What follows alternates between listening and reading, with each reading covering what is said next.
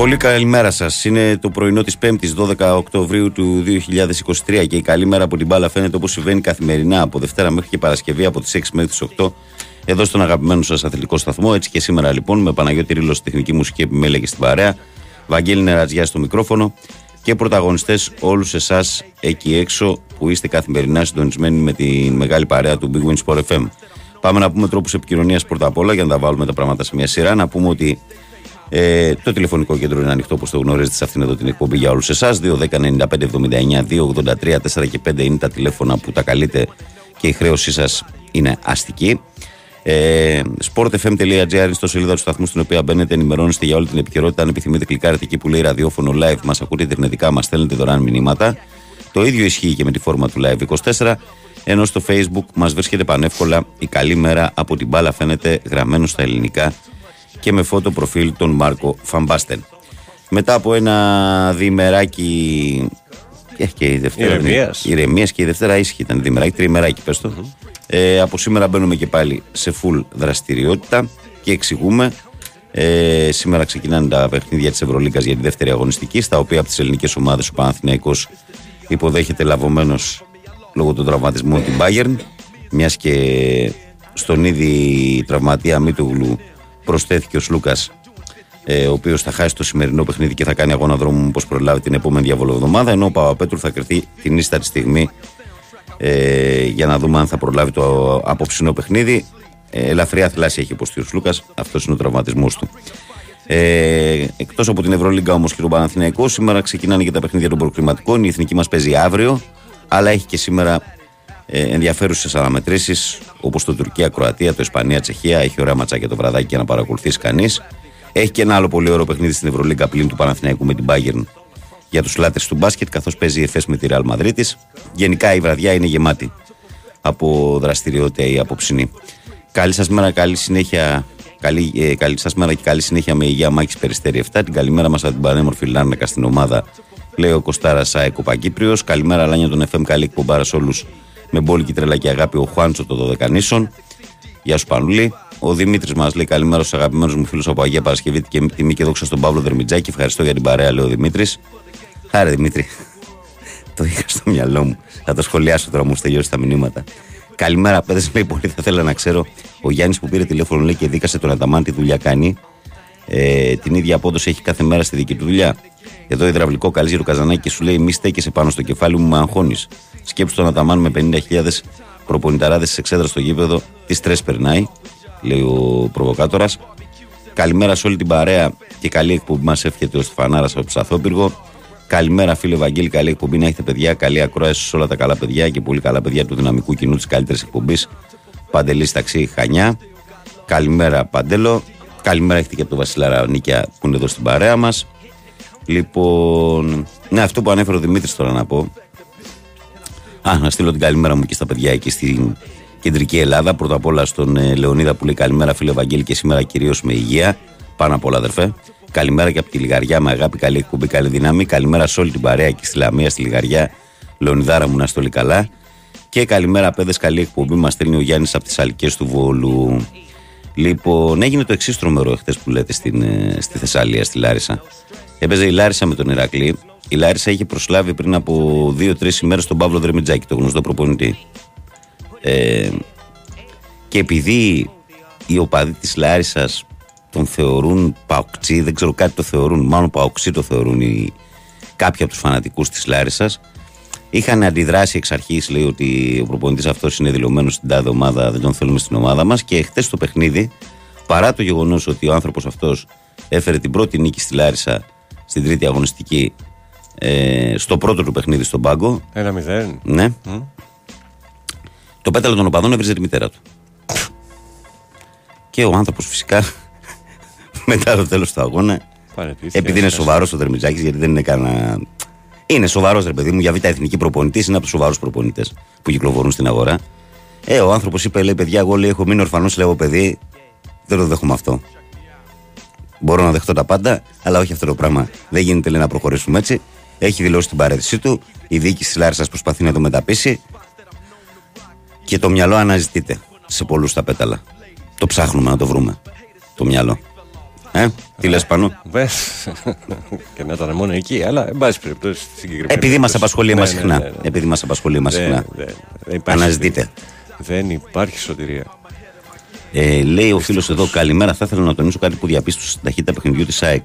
Αν συγκρίνετε το πώς έτρωγε ο Μάνταλος πριν δύο τρία χρόνια με τώρα, θα δείτε για ποιο λόγο είναι πιο γρήγορη ομάδα.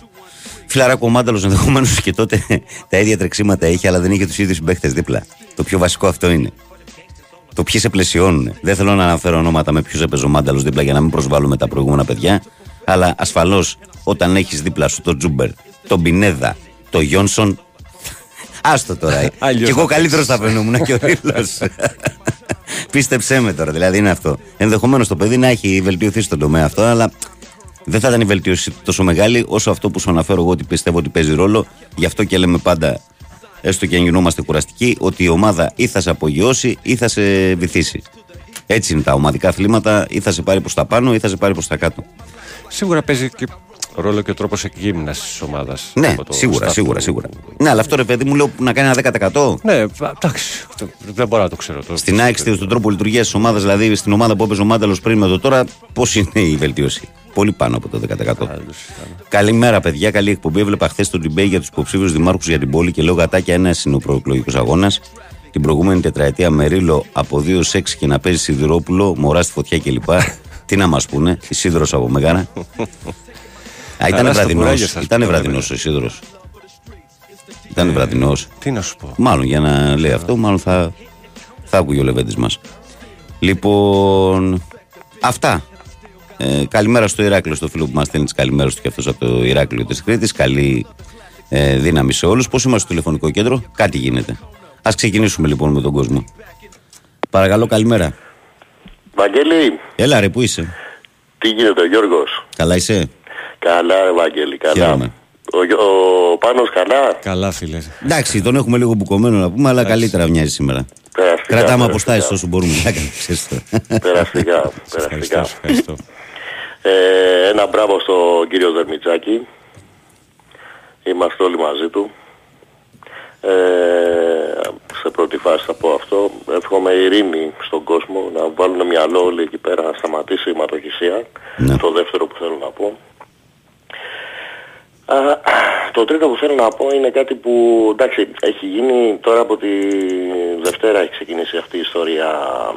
Δηλαδή δεν μπορώ να καταλάβω, εφόσον ο κύριος uh, Γιωβάνοβιτς που, τόσ, που τόσο πολύ εκτιμώ είπε ότι η διαιτησία δεν έκρινε κάποιο πρωτάθλημα τα τελευταία δύο τρία χρόνια, τότε καθαρά αυτό ο άνθρωπος, έτσι. Mm. Αυτό όμως και στην γίνεται Ευαγγέλη και πάνω έρχεται σε αντίθεση με αυτό που δήλωσε ο κύριος Ελαφούζος ότι η ΑΕΚ μας έκλεψε το πρωτάθλημα. Αυτό έρχεται σε πλήρη αντίθεση.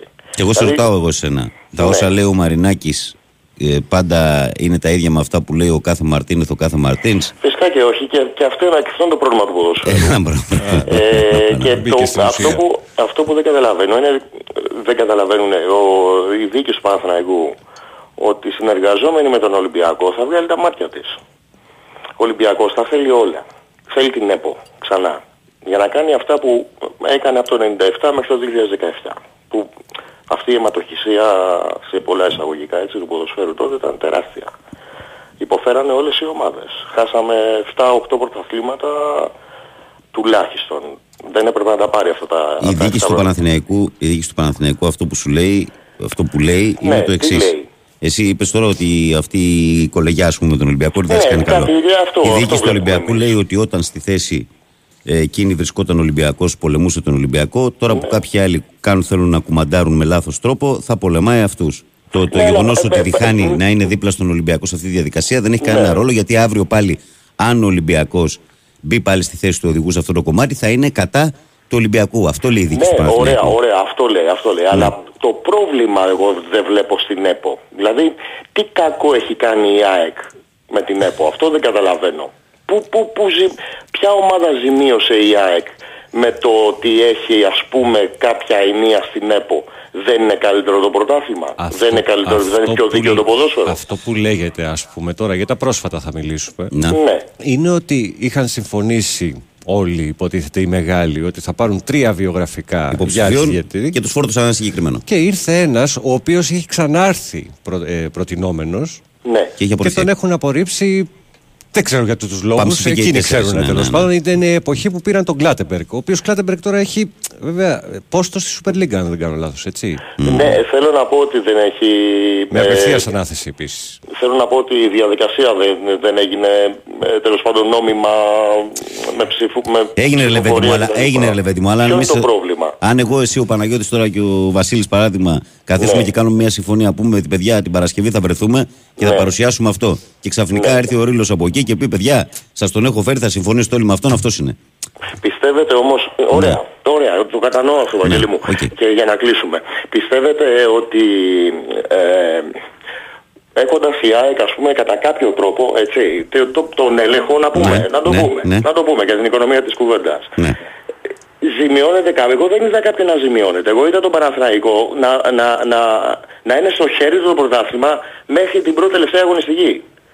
Δεν είδα τον Ολυμπιακό να ζημιώνεται. Δεν είπε κανένας από τον Παναθηναϊκό. Άρα, άρα για ποιο...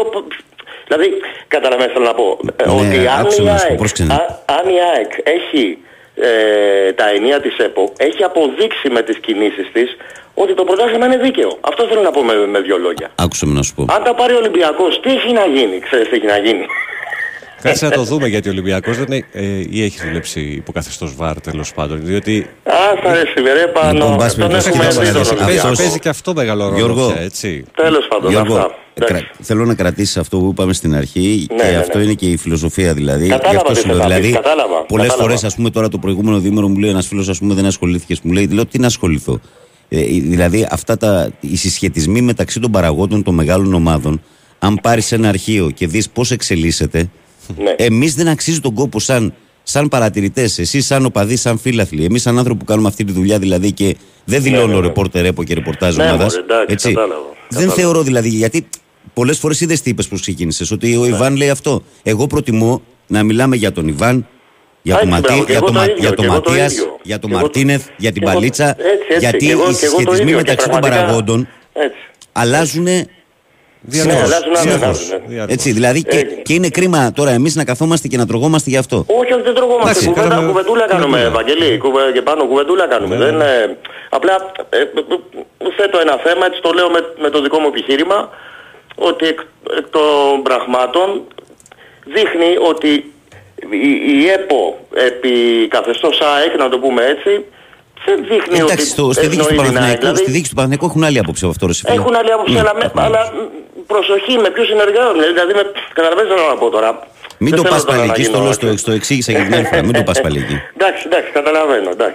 Μην το πας πάλι εκεί, γιατί αν η σχέση αυτή ξεπερνούσε τα όρια και ήταν στα όρια του προκλητικού, ο Παναθηναϊκός πέρσι ενδεχομένως θα έχει στεφθεί και πρωταθλητής. Ναι, ναι, ναι. Έτσι, είναι ένα πολύ μεγάλο παράδειγμα αυτό. Έγινε. Έγινε, Ευαγγελή. Τα λέμε, φίλε μου, για λίγο. Πάμε παρακάτω, παρακαλώ. Καλημέρα. Έλα, Ευαγγελή. Έλα, μεγάλε, προκάλεσες αντιδράσεις εχθές. Καλημέρα. Λοιπόν, ρε Βαγγέλη, ναι. είχε πει κάποτε κάποιος ότι, δεν ξέρω ποιος, ναι. φιλόσοφος ήταν, δεν θυμάμαι, ναι. ότι εγώ είμαι υπεύθυνος για αυτά που λέω, όχι για αυτά που καταλαβαίνουν οι άλλοι. Είπα εγώ, ρε αγόρι μου, ότι ο Αταμάν είναι άσχετος ή ότι έχει κάνει κακές μεταγραφές. Όχι, απλά επα, ε, επαναλαμβάνεις την αυστηρή κριτική σου, ας πούμε, και πολλούς τους φαίνεται όχι, αδιανόητο εγώ το αυτό. Κριτήκαρα, τον ναι. κριτήκαρα απλώς για το μάτι. Εγώ τον Αταμάν ναι. το θεωρώ κορυφαίο προπονητή από όλους αυτούς που έχουν επιθετική φιλοσοφία. Δηλαδή Γκέρσον, Μπλατ, ναι. Πολέ, Κασλάουσκας, ε, Ρέπεσα, Κάτας, όλους αυτούς που είναι του επιθετικού μπάσκετ. Εγώ τον Αταμάν το θεωρώ κορυφαίο. Και το δηλώνω για, για, να, για να ξεκαθαρίσουμε τι λέμε. Κορυφαίο, έτσι. Απλώς εγώ τι λέω, ότι αυτή, αυτό το στυλ μπάσκετ, πιστεύω έτσι, προσωπική γνώμη είναι ρε παιδιά, να μην την πούμε, ότι δεν ταιριάζει στο ντι εν έι του ελληνικού μπάσκετ και ακόμα περισσότερο στο Παναθηναϊκού. Αλλά οι μεταγραφές που έκανε ο Αταμάν είναι φοβερές για το, για το στυλ του μπάσκετ που θέλει να παίξει. Και εγώ, ε, και εγώ λέω στον Αταμάν ναι. να του δώσουμε πίστοση χρόνου να παίξει αυτό το επιθετικό μπάσκετ και να μην προσπαθήσει να αλλάξει, να παίξει το μπάσκετ αυτό. Το επιθετικό, οι μεταγραφές είναι φοβερές που έκανε. Γιατί ο Αταμάν θέλει παίκτες επιθετικούς να σκοράρουν όλοι, να βλέπουν καλάθι όλοι. Από τον playmaker μέχρι το center. Μετά, απλώς εγώ θέλω και να, να σου πω ε, ε, και πού το στηρίζω. Ε, εσύ που ξέρεις την μπάσκετ, παρακολουθείς πιστεύω χρόνια μπάσκετ, έτσι. Mm-hmm. Το ελληνικό μπάσκετ εδώ και τριάντα χρόνια με ναυαρχίδα τον Παναθηναϊκό και την Εθνική, έχει κάνει απίστευτα πράγματα. Έχει πάρει πάνω από είκοσι τρεις είκοσι τέσσερις κούπες σε πανευρωπαϊκό, πανευρωπαϊκό επίπεδο ομάδων.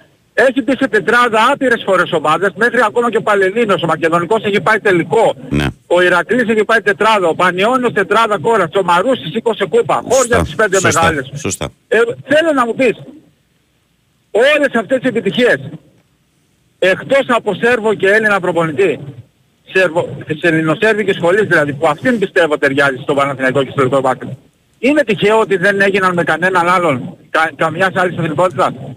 Έχουν περάσει τόσοι, προ, τόσοι άλλοι προπονητές, όλες οι επιτυχίες, Βαγγέλη, όλες, εξαιρουμένους μία, μία, μόνο ο Άρης του, του, του Ισραηλινού, δεν θυμάμαι πώς το λέγανε, αλλά και εκεί ήταν από πίσω ο Άτζα Νίκολη, ο προφέσορας. Μπράβο, του σερφ. Αλλά και εκεί ήταν όλη τη χρονιά ο προφέσορας. Ο Άτζα Νίκολη, ο καλύτερος προπονητής κατά μένα όλων των εποχών. Ναι, φίλε, αλλά και, και, και οι παραδόσεις και τα στατιστικά είναι για να αλλάζουν κάποια στιγμή. Δεν σημαίνει Μα... ότι από τη στιγμή που δεν το πέτυχαμε μέχρι τώρα σημαίνει κάποιος. Σημαίνει κάτι, ρε Βαγγέλη. Δεν σημαίνει τίποτα, λες. Όλοι οι ξένοι Όχι, απέτυχαν. δεν σημαίνει. Όταν πλην, φέρνεις, όλοι όταν φέρνεις, ξένοι, όλοι οι ξένοι πλην Σέρβων, ναι, απέτυχαν στην Ελλάδα. Ναι. Okay. Απέτυχαν. Είναι τυχαίο, λες. Λέω όμως ότι όλα αυτά κάποια στιγμή αλλάζουν. Όλοι αυτοί οι σχολοί, Αμερικάνοι που ήρθανε, όλοι απέτυχαν. Δεν πήγαν ούτε τετράδα καν, όχι κούπα να σηκώσουν. Το γεγονός όμως τώρα, Γιάννη μου, ότι, ότι έκατσε και ψάξε και βρήκες αυτό το στατιστικό στοιχείο εγώ, μακάρι, Βαγγέλη, για να, να επιχειρηματολογήσεις, δείχνει λίγο ότι πώς να μακάρι, στο σαν να θες να λες ότι δεν θα πετύχει. Μακάρι, μακάρι ο Αταμάν να, να το σηκώσει, να σηκώσει πρωτάθλημα και Ευρωλίγκα και, και, και να διαψευστώ. Εγώ δεν λέω ότι ο Αταμάν είναι καλός προπονητής. Σου λέω ο καλύτερος στη φιλοσοφία του. Και, και του εύχομαι να μην επηρεαστεί, να μην επηρεαστεί και προσπαθήσει να παίξει αμυντικό παιχνίδι. Γιατί θα μειώσει τις πιθανότητες του. Να παίξει το παιχνίδι του. Αυτό το παιχνίδι, το επιθετικό που παίζει. Αυτό που έδωσε στην ΕΦΕΣ. Αλλά πιστεύω, μακάρι, μακάρι, ειλικρινά, μακάρι να βγω ψεύτης. Δεν, δεν, αυτό το μπάσκετ δεν μπορεί να... Επειδή έχεις και μια πολύ σκληρή ομάδα απέναντι σε αυτή την εποχή. Είναι μια πολεμική μηχανή Ολυμπιακός. Έτυχε να πέσουν πάνω στον κοντρό Ολυμπιακό.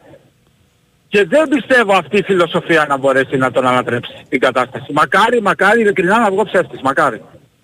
Λοιπόν, απλώς θα καταλαβαίνουμε και τι λέμε. Έγινε, Βαγγέλη, ευχαριστώ. Εντάξει, έγινε, Βαγγέλη. Τα λέμε, γεια. Γεια, γεια, γεια. Πάμε παρακάτω, παρακαλώ, καλημέρα. Καλημέρα, Βαγγέλη. Καλώς τον Γιώργο. Καλημέρα και στον Πάνο. Καλημέρα, καλημέρα. Γιατί τόση βασάρια με τον μπάσκετ, παιδί? Τι έχει γίνει? Τίποτα. Ε, γάμο, το, το μπάσκετ με δυο παίκτες αλλάζει. Τώρα μπορεί να βγεις έβδομος στην Ευρωλίγα και να την πάρεις, γιατί πάει σε πλέι αυτό υπόδοση. Τίποτα, όχι. Εντάξει, οι περισσότεροι νομίζω ότι το κατανοούν. Υπάρχουν κάποιοι φίλοι του Παναθηναϊκού που είναι λίγο πιο ανυπόμονοι. Υπάρχουν κάποιοι άλλοι που έχουν ενστάσεις σαν τον Γιάννη πριν που ήταν στον αέρα. Έτσι. Αλλά εγώ αυτό που λέω... Να πήγε στο σουτ το παιχνίδι, ρε. Τι θέλετε να γίνει δηλαδή? Στο σουτ δεν πήγε το παιχνίδι. Ε, τα λέγαμε και χθες, ρε Γιώργο. Δύο, δύο ευκαιρίες στο τελευταίο λεπτό να νικήσει τον Παναθηναϊκό. Εντάξει, εντάξει, εντάξει, εντάξει. Ο Αταμάν και ο Αταμάν δηλαδή... Πού να τους έφερνε και κανένα που να μην έχει πάρει... Να σου πω κάτι. Και... Αν βγάζανε μια λίστα αυτούς που πήρε ο Παναθηναϊκός το καλοκαίρι, πέρυσι το χειμώνα και τους έλεγαν παιδιά του χρόνου στον Παναθηναϊκό θα έρθουν αυτοί, θα μαζευότανε στο ΆΚΑ πενήντα χιλιάδες. Αν τους έλεγαν να μαζευτείτε πενήντα χιλιάδες θα φέρω αυτούς τους παίκτες, θα μαζευότανε. Γιατί η μεταγραφή ξέρεις του Παναθηναϊκού που έχει κάνει φέτος ο Παναθηναϊκός. Δηλαδή εντάξει, στο ποδόσφαιρο άμα σου χαλάσει χρονιά στην αρχή και σου φύγει ο άλλος, είναι δύσκολο να το μαζέψεις. Στο μπάσκετ. Πότε ήτανε που πήρε το Λάσμιο ο Παναθηναϊκός κι άλλον έναν και έκανε... κι άλλαξε όλη την χρονιά? Ο Ολυμπιακός το... τότε που πήρε την Ευρωλίγκα στην Τουρκία με τον Νέισιλό, δεν λες? Με τον Νέισιλό, το... τον Κάρτα. Ο Παναθηναϊκός με τον Λάσμε. Ο Παναθηναϊκός ο Λάσμε, ναι, ναι, ναι. Ο Λάσμε, ναι. Ο Λάσμε ήταν η μεγάλη αποκάλυψη, ο Λάσμε ήταν και είχε έρθει και ο Γκίστη με ανταλλαγή από τη Μάλαγα τότε, ναι. Ένα μπέχτη, δύο φέρνεις και αλλάζεις όλο, το φέρνεις τούπα το έργο. Ναι. Τι είναι, τι είναι αυτό το πράγμα? Λοιπόν, κάτι άλλο θέλω να ρωτήσω. Η υπόθεση Γκαρσία, Λιβάη Γκαρσία. Ναι. Τι γίνεται στην ΑΕΚ, έχουμε ακούσει τίποτα? Έχουμε... Με, τη, με το Λιβάη Γκαρσία αυτό που κατάλαβα εγώ, φιλαράκο, είναι ότι την προηγούμενη φορά που ήταν τραυματισμένος, με το που γύρισε βιάστηκαν να τον πιέσουν με Μπράιτον και Παναθηναϊκό πολύ, έπαιξε στα όρια και αυτό του δημιούργησε το νέο τραυματισμό. Υποτροπή. Γιατί η πρώτη διάγνωση φαινόταν ήταν για λίγες μέρες. Άρχισε να περνάει το διάστημα να μην επιστρέφει ο παίχτης. Πέρασε, ναι. πέρασε ναι, κανένας ναι. μήνας τουλάχιστον μέχρι να γυρίσει. Ναι, κάνα μήνα φάγαμε. Οπότε άρχισε η γκρίνια, ίσως να βιαστήκαν αυτό που λέει και ο Βαγγέλης. Αυτό, οπότε, αυτό ναι, να γίνει, ναι. Πάμε, πήγαμε σε υποτροπή. Αυτό πρέπει να γίνει. Και εντάξει, ήταν και τα παιχνίδια. Υποτροπή δηλαδή, ένα μήνα και... Και ο ίδιος είναι και... Τώρα τι να σου πω, αυτοί από την ΑΕΚ δεν, δεν λένε και με τους τραυματισμούς ακριβώς πώς πάνε με τα χρονικά όρια. Στα, τρι... στα τρία χρόνια που είναι ο Λιβάη βγάζει πάντα τραυματισμούς στην ΑΕΚ. Προφανώς ξέρεις και αυτός και είναι... Και όπως είναι η ΑΕΚ είναι χτισμένη πάνω στο Λιβάη. Ναι, είναι... πάλι... είναι... Ίσως δεν θα πρέπει πια. Ίσως θα πρέπει να, να δοκιμάζει άλλου τύπου πράγματα. Ίσως να, να χρησιμοποιήσει περισσότερο, δεν ξέρω, το ζήνη ή να δει έναν άλλο τρόπο προσέγγισης. Γιατί ο παίχτης φαίνεται ότι δεν... Πιέζεται πολύ. Ναι. Πιέζεται πολύ και μάλλον από ό,τι φάνηκε. Είναι η ΑΕΚ, να σου πω κάτι, τι να σου πω, δεν βλέπα πάλι τα γκολ, αυτό που κάνει ο Λιβάη ναι. Δεν μπορεί να το κάνει άλλος παίκτης. Δημιουργεί τέτοια αναστάτωση στην άμυνα που όλοι βρίσκουν χώρους. Mm.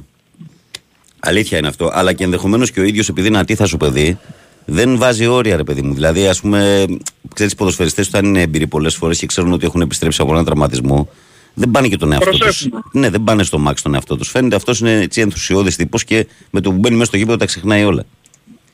Γιατί πραγματικά και στη Λεωφόρο που τον θυμάμαι δηλαδή, ε, δεν, δεν πατούσε φρένο πουθενά. Mm-hmm. Χωρίς φρένα. Όχι, δεν, δεν, δεν πάει χωρίς φρένο. Ναι, πάει ναι, ναι, ναι, ναι.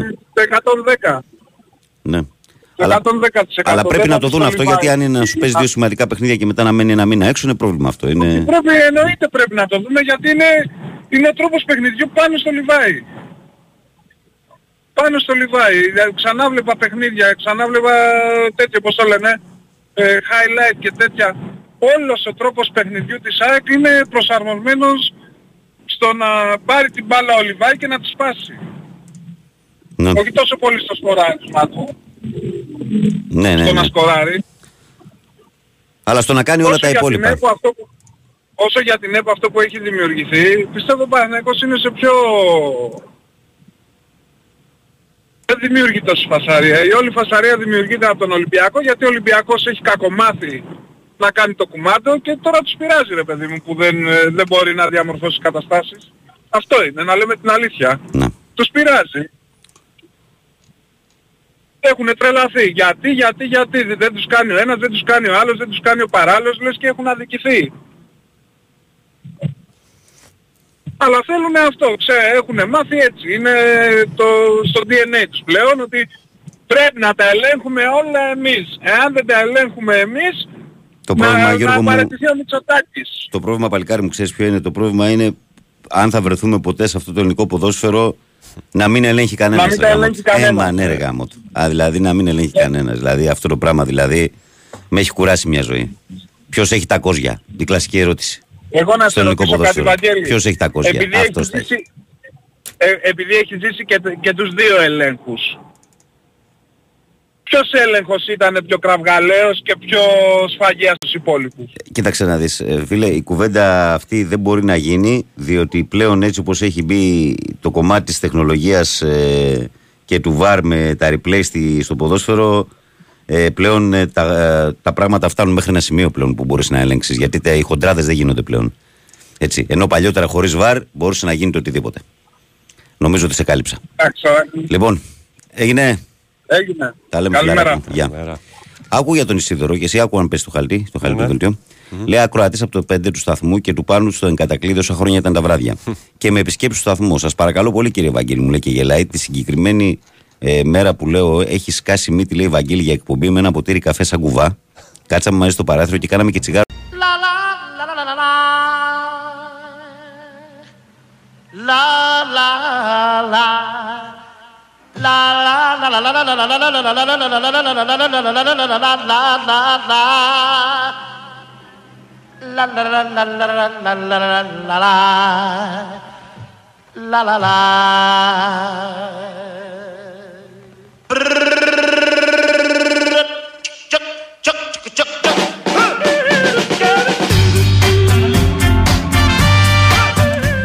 Αυτό το τσαπ τσαπ ξέρεις το κάνουν και στα ζωντανά ε... και τι, ε, για να έρθουν κοντά για να τα διώξουν. Δεν, δεν ξέρω, δεν ξέρω. Έλα, το έχω ακούσει, ε, δεν είμαι γνώστης. ε, έλα, Μην νομίζεις, δεν, δεν έχω εικόνα καθόλου με αυτά. Δεν με βοηθάς. Δεν έχω εικόνα καθόλου. Λοιπόν, ε, έτσι που τα λες ο Ισίδωρος. Mm. Και ώστε έτσι Ισίδωρο, τα έχουμε πει και από κοντά, μάλιστα. Ε, δε, δε. Μπράβο παλικάρι μου. Θα πας μπροστά.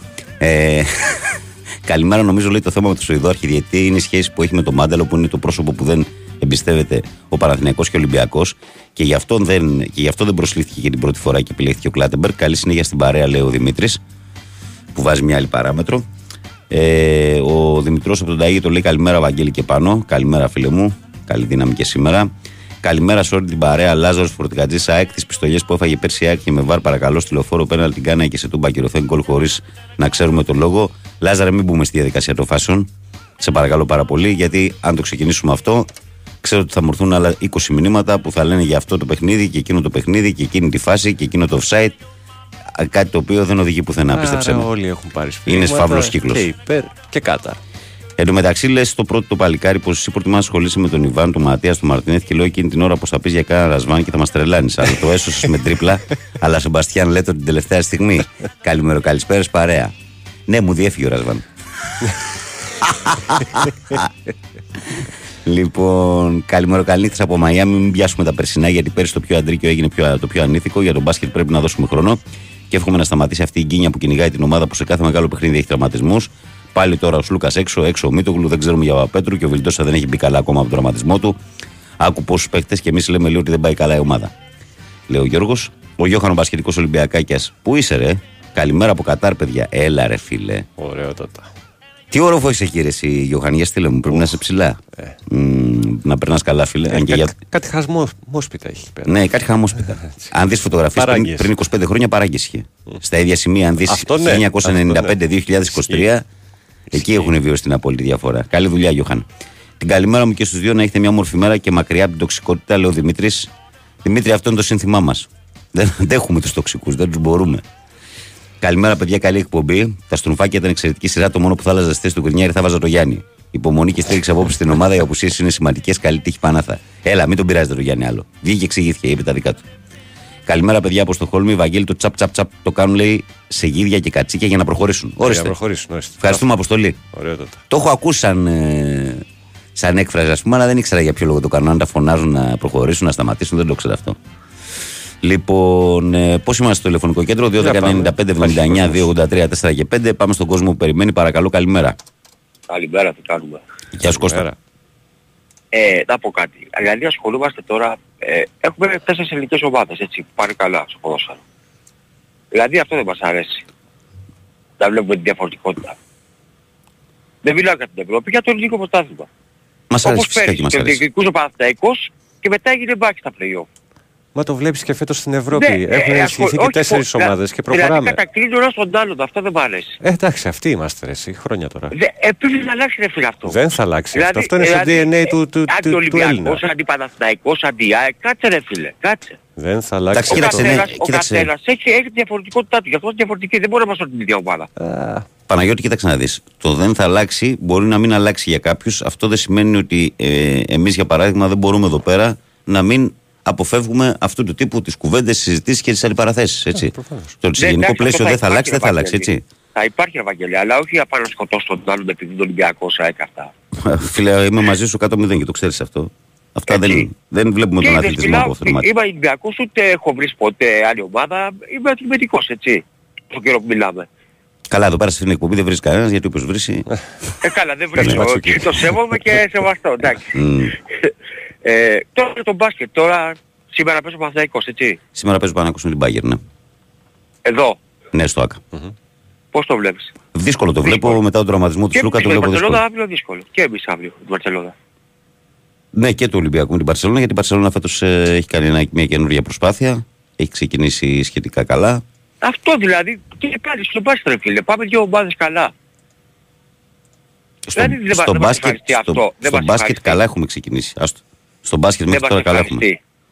Ναι, λέω απλά ότι στον μπάσκετ φέτος καλά έχουμε ξεκινήσει. Δηλαδή, μέχρι τώρα στα δύο παιχνίδια δεν έχουμε και οι δηλώσεις περίεργες, δεν έχουμε και τίποτα άλλα γύρω-γύρω περίεργα. Και στο ΆΚΑ το μάτς πήγε πολύ ήσυχα. Καλά ξεκινήσαμε.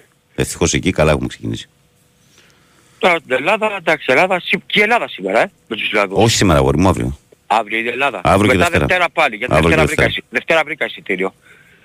Ναι, θα πας στο μάτσο. Δεν βρήκα, δεν βρήκα και κληρώθηκε και κέρδισα και εισιτήριο για τον Παναθηναϊκό. Από τη στοίχημα.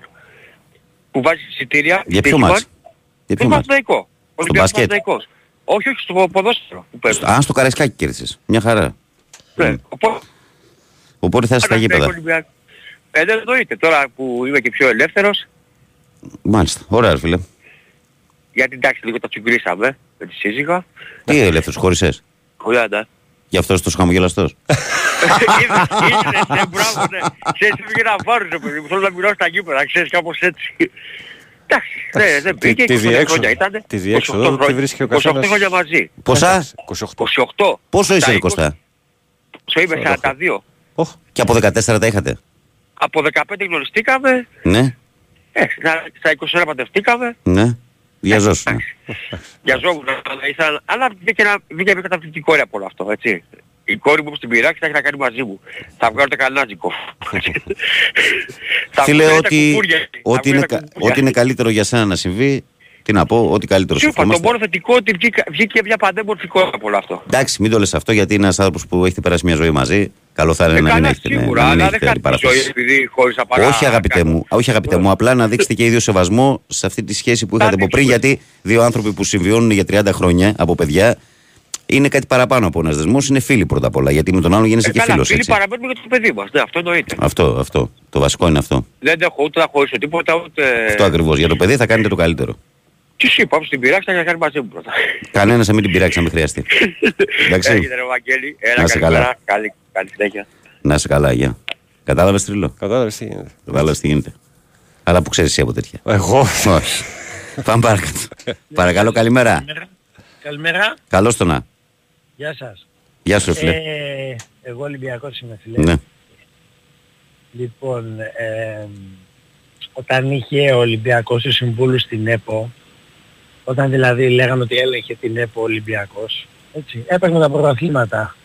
Και λέγανε οι άλλες ομάδες ότι δεν μπορούμε να πάρουμε πρωτάθλημα, λέει, γιατί το παίρνει ποιος έχει την ΕΠΟ. Από τότε που η ΕΠΟ είναι η μισή σύμβουλη της ΑΕΚ και του ΠΑΟΚ, από τότε που βγήκε δηλαδή ο Κοντονής και και και. Mm-hmm. Γιατί ο Ολυμπιακός πήρε τρία τέσσερα πρωταθλήματα? Έλατε.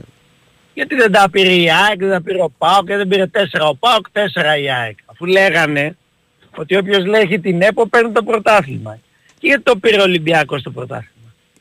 Και γιατί δεν το πήραν αυτοί τότε που είχαμε εμείς την ΕΠΟ? Εγώ, λοιπόν, δεν μπορώ, εγώ δεν μπορώ να σας δώσω απάντηση σε αυτό, γιατί δεν είμαι από αυτούς που ισχυρίζονταν ότι όλα τα πρωταθλήματα του Ολυμπιακού ήταν κλεμμένα.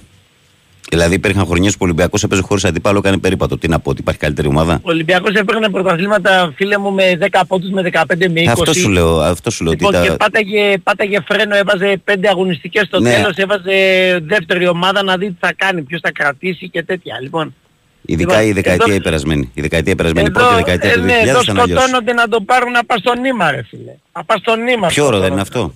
Ποιο όρο δεν είναι αυτό όμως να υπάρχει αυτός ο ανταγωνισμός? Και ασένα δεν σ' αρέσει παραπάνω. Αυτό δείχνει, αυτό δείχνει, φίλε μου, ναι, ότι δεν επενδύουνε και ότι δεν επενδύανε. Αυτό δείχνει. Δεν μπορεί η ΑΕΚ τώρα να το πάρει με είκοσι πόντους, γιατί για να το πάρει η ΑΕΚ με είκοσι πόντους πρέπει να βάλει διπλό μπάτζετ από ό,τι έχει. Τώρα κοίταξε, είναι και, και οι τρεις συντομπάου και οι τέσσερις ομάδες είναι δυνατές. Ε, και αυτό που λες ότι δεν επενδύανε, την προηγούμενη δεκαετία, ρε φίλε, αφού είχαμε βρεθεί σε μια φάση που, ας πούμε, στα μέσα του, της δεκαετίας του δύο χιλιάδες δέκα η ΑΕΚ είχε πέσει στις μικρές κατηγορίες. Ο Παναθηναϊκός ήταν μεταξύ φθοράς και αυθαρσίας και υπήρχε μόνο ένας ΠΑΟΚ να ψιλοκοντράρει τον Ολυμπιακό. Δηλαδή. Και επίσης θα, θα, θα σου θυμίσω ότι ό,τι, ό,τι, τα, ό,τι ταλέντο έβγαινε στη χώρα το μάζευε ο Ολυμπιακός. Mm. Και το έδινε και δανεικό και δανεικό, ναι, ναι, ναι, κτλ. Εντάξει, όποιος, όποιος, ε, όποιος ε, έβαζε τα λεφτά, γιατί δηλαδή θες να μου πεις ότι ο Σαββίδης δεν είχε να βάλει λεφτά, ή ο Μελισσανίδης ή ο κ. Αλαφουζός? Αυτό είναι το δικό ότι, τους, αυτό είναι δικό το τους ότι θέμα, ναι. Πηγαίναν τα χρήματα ίσα ίσα, αυτό είναι άλλο θέμα δικό τους. Είναι τώρα δικός. από εκεί και πέρα, από εκεί και πέρα ο Ολυμπιακός φέτος, έτσι, που έχει μια ομάδα στρωμένη, που έχει κάνει τις μεταγραφές του, δεν λέω για πέρσι, να. που πήραμε παίχτες το Γενάρη και αλλάξαμε τρεις προπονητές. Να.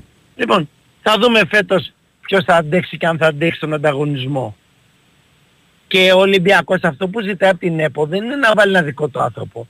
Γιατί δεν κάνουν τη διαιτησία όπως είναι στην Αγγλία? Αυτό είπε ο Μαρινάκης. Δηλαδή οι ομάδες, οι ομάδες να έχουν τη διαιτησία. Λοιπόν, αλλά πώς θα γίνει αυτό? Αφού η ΑΕΚ έχει τους μισούς συμβούλους και ο ΠΑΟΚ τους άλλους μισούς.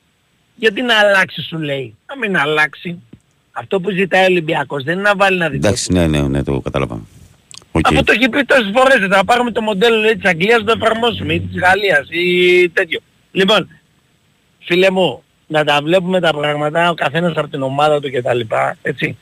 Ο Ολυμπιακός έπαιζε στο μπάσκετ δέκα χρόνια με τον Αναστόπουλο διαιτητή. δέκα χρόνια όλους τους τελικούς. Ναι, όλους. Ναι. Δηλαδή εκεί ήταν εντάξει. Με τον Αναστόπουλο διαιτητή. Δηλαδή ήθελα να το... παίζεις εσύ με τον Ευθυμιάδη δέκα χρόνια. Ε, αδερφέ, με τον Αναστόπουλο διαιτητή έχει πάρει το πρωτάθλημα με τον Σπανούλη στο τρίποντο στο Διαμαντίδη. Στο άκρο. Ναι, το πήρε, το πήρε. Απλά το, το πήρε. Ναι. Το πήρε, ναι. Αλλά έπαιζε όλους τους τελικούς με ένα συγκεκριμένο διαιτητή. Έτσι. Mm-hmm. Και όταν αυτός ο διαιτητής σταμάτησε, ο Παναθηναϊκός δεν επανήλθε, είναι δεκαοκτώ ένα τα μάτς. Ο Παναθηναϊκός ο δεν Ολυμπιακός δεν... επανήλθε όταν, όταν άλλαξε η ΕΠΟ, ο Ολυμπιακός επανήλθε στο ποδόσφαιρο. Πήρε τρία πρωταθλήματα, τέσσερα. Ο Παναθηναϊκός δεν έχει επανέλθει από τη στιγμή που σταμάτησε εσύ πιστεύεις ο Βασιλακόπουλος. Εσύ πιστεύεις ότι αυτή η ομάδα που έχει φτιάξει φέτος ο Παναθηναϊκός δεν θα επανέλθει δηλαδή? Πώς τον είδες προχθές δηλαδή? Θα το δούμε αυτό. Α, θα το δούμε. Εντάξει. Ακόμα πάντως δεν έχει επανέλθει. Okay, και όσο για τα ρεκόρ, να ξέρεις ότι τα ρεκόρ και τα σερί δεν μετράνε. Οι νίκες, οι τίτλοι μετράνε, μετράνε, δεν μετράνε τα σερί των εικόνων. Αυτό έτσι απλά. Μα έχει και μα για να κάνεις το σερί παίρνεις και πρωταθλήματα. Αυτό σου λέω. Πήρε, αυτό που μένει, αυτό που μένει, αυτό που μένει δεν θα μείνει το δεκαοκτώ ένα, θα μείνουν τα πρωταθλήματα, τα κύπελα αυτά μένουν. Τα σερί τρέχουν, σταματάνε, ξεκινάνε. Μην την πας στην αλλά, ναι, αλλά ο Ολυμπιακός όταν εμφανίστηκε ο Κοντονής και διέλυσε την ΕΠΟ και έφτιαξε μια άλλη ΕΠΟ, ο Ολυμπιακός πήρα μέσα στο πρωτάθλημα, φίλε μου. Okay. Δεν περίμενε, δεν περίμενε τρία τέσσερα χρόνια. Κατευθείαν πήρε παίκτες και κοπάνισε αυτή την ΕΠΟ και πήρε το πρωτάθλημα. Αγαπητέ, εμένα που αυτό, αυτό, που εμένα με, αυτό που εμένα θα με ευχαριστούσε θα ήταν να, να διατηρηθεί αυτός ο ωραίος ανταγωνισμός που υπάρχει και επιτέλους να μην θέλει κάποιος να γίνει χαλίφη στη θέση του χαλίφη. Εμένα, αυτό, αυτό. εμένα αυτό θα με ευχαριστούσε. Τα υπόλοιπα είναι και για τους παραπάνω. Μα δεν μπορεί, μα δεν μπορεί αυτό να γίνει. Να σου πω κάτι, αν δεν γίνει αυτό το μοντέλο ναι. από το εξωτερικό, δηλαδή αυτό που έχουν οι ομάδες, οι ΠΑΕ έχουν τη διαιτησία, όπως είναι στην Αγγλία. Αν δεν γίνει κάτι τέτοιο, δεν μπορεί να, δεν μπορεί να αλλάξει η κατάσταση. Θα είναι δηλαδή συνεχώς μεταξύ Φυτοράς και Απεργίας. Δεν μου λες, όταν παίζει, όταν παίζει η ΑΕΚ, έτσι, ναι. τους αεξίδες, τους ευχαριστεί που υπάρχει μια καχυποψία που λένε ότι να, κοίτα να δεις, άλλαξε τις γραμμές εκεί, το ένα το άλλο, δηλαδή υπάρχει μια καχυποψία για την ΑΕΚ. Τους αεξίδες αυτό δεν τους ενοχλεί. Γιατί δεν λένε, έλα εδώ ρε Μαρινάκη, θες να φέρεις το μοντέλο της Αγγλίας. Συμφωνούμε. Συμφωνούμε.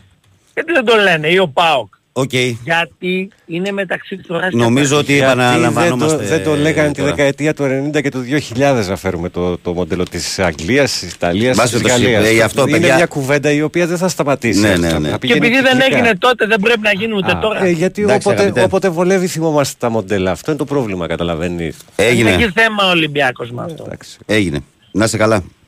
Γεια σας. Καλημέρα. καλημέρα. Πάμε παρακάτω. Παρακαλώ, καλημέρα. Ναι, ναι. Χαμήλω στο ραδιόφωνο, φίλε μου, καλημέρα. Καλημέρα, ο Γιώργος από το Περισσέρι, τι κάνετε, παιδιά? Γεια σου, Γιώργο μου. Καλά είμαστε. Καλά, φίλε, εσύ? Γεια σου, Πανάγο, καλά καλημέρα, είσαι? Καλημέρα, καλά.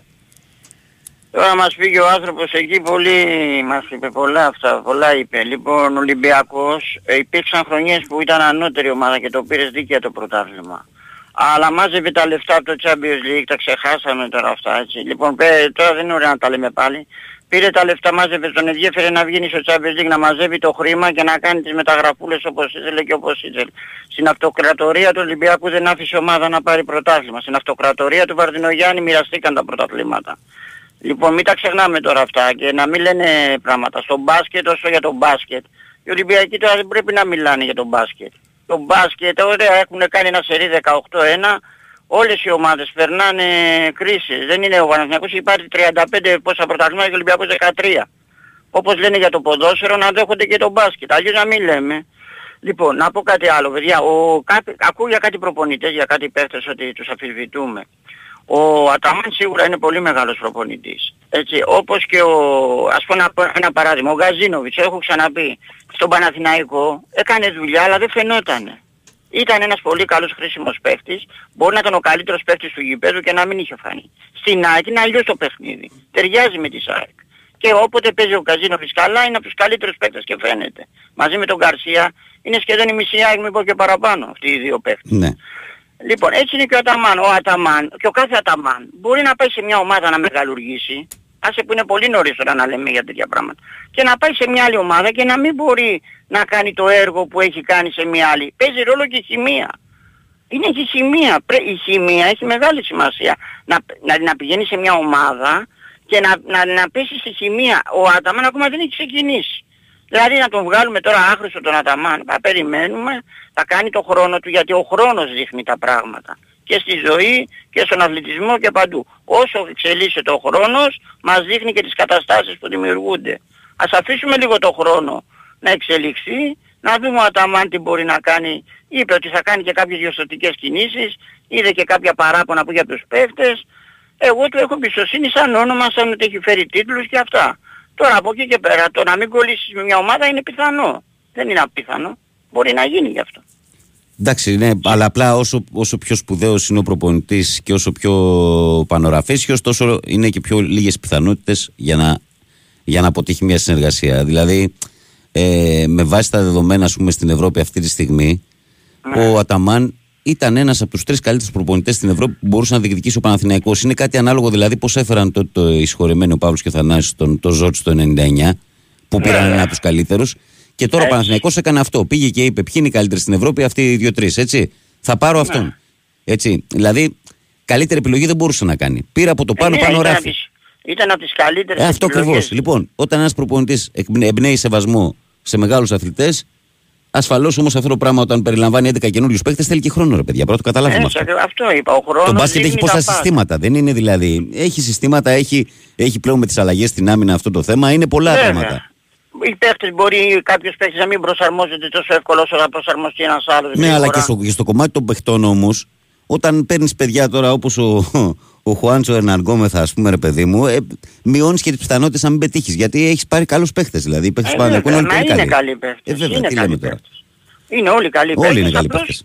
Πρέπει να προσφέρουν. Τώρα, για να πω για το ποδόσφαιρο κάτι. Ναι. Εγώ, παιδιά, ε, δέχομαι όλες οι ομάδες, ότι η ομάδα είσαι ο καθένας, να κάνεις την πλακίτσα σου στον άλλον, ε, να τον πειράξεις, να, να, να, να χαρείς που έχασε, γιατί ναι. όχι. Ναι. Αλλά μέχρι εκεί. Γι' αυτό είναι το ποδόσφαιρο. Αυτό είναι για ποδόσφαιρο. Να κάνουμε την πλακίτσα μας, να, κάνουμε, να λέμε, ναι, είναι η ομάδα, αλλά δεν μπορώ να βγαίνω και να λέω υποκριτικά όταν ο Ολυμπιακός π.χ. πάει κερδίσει μια ομάδα έξω, πω, πω, μπράβο, χάρηκα που κέρδισε ο Ολυμπιακός. Εγώ είμαι Παναθηναϊκός, πώς θα γίνει. Να υποκρίνομαι ότι όταν κερδίζει ο Ολυμπιακός χαίρομαι. Το θέμα είναι να μην πειράζει τον άλλον με κινήσεις, με ενέργειες, απλώς να μένουμε στα λόγια. Να κάνουμε την πλακίτσα μας, να λέμε ο καθένας ό,τι θέλει, για την ομάδα του να υποστηρίζει την ομάδα του φανατικά, αλλά μέχρι εκεί. Όχι να πάει να σκοτώνει ή να κάνει ό,τι να δείχνει τα άλλα πράγματα. Αυτό πιστεύω. Αλλά μην... βλέπω και κάτι υποκριτές που από μπράβο στον Παναθηναϊκό που κέρδισε τη Villarreal. Εντάξει, μην το λες, κάποιος Α... μπορεί να το πιστεύει, ρε φίλε. Μπορεί να μην είναι υποκριτής. Είναι κάποιοι, ναι, είναι, είναι αλλά είναι το λογικό. Ναι, είναι και κάποιοι τέτοιοι. Δηλαδή, κάποιοι αλλά... μπορεί να μην έχουν το φανατισμό που έχεις εσύ μέσα στο μυαλό σου και την αγάπη που έχεις, ας πούμε, ρε παιδί μου, για την ομάδα που δεν θες τίποτα άλλο. Μπορεί κάποιοι, ας πούμε, να το βλέπουν πιο, πιο ουδέτερα που υπάρχουν τέτοιοι άνθρωποι, έτσι. Υπάρχουν τέτοιοι άνθρωποι. Εντάξει, μην αλλά... τους λέμε υποκριτές. Όχι, αλλά. Ε, θέλω να πω, ρε παιδί μου, είναι η ομάδα μου. Δεν μπορώ να χαρώ τώρα για τον αιώνιο αντίπαλο μου ότι κέρδισε κάπου. Το κατάλαβα για σένα, έγινε ξεκάθαρο, ναι. Λοιπόν, έγινε. έγινε. Ευχαριστώ πολύ. Να είστε καλά, γεια, γεια, γεια. Πάμε παρακάτω, παρακαλώ, καλημέρα. Έλα, Βαγγελή, καλημέρα. Γεια σου, Γιώργο.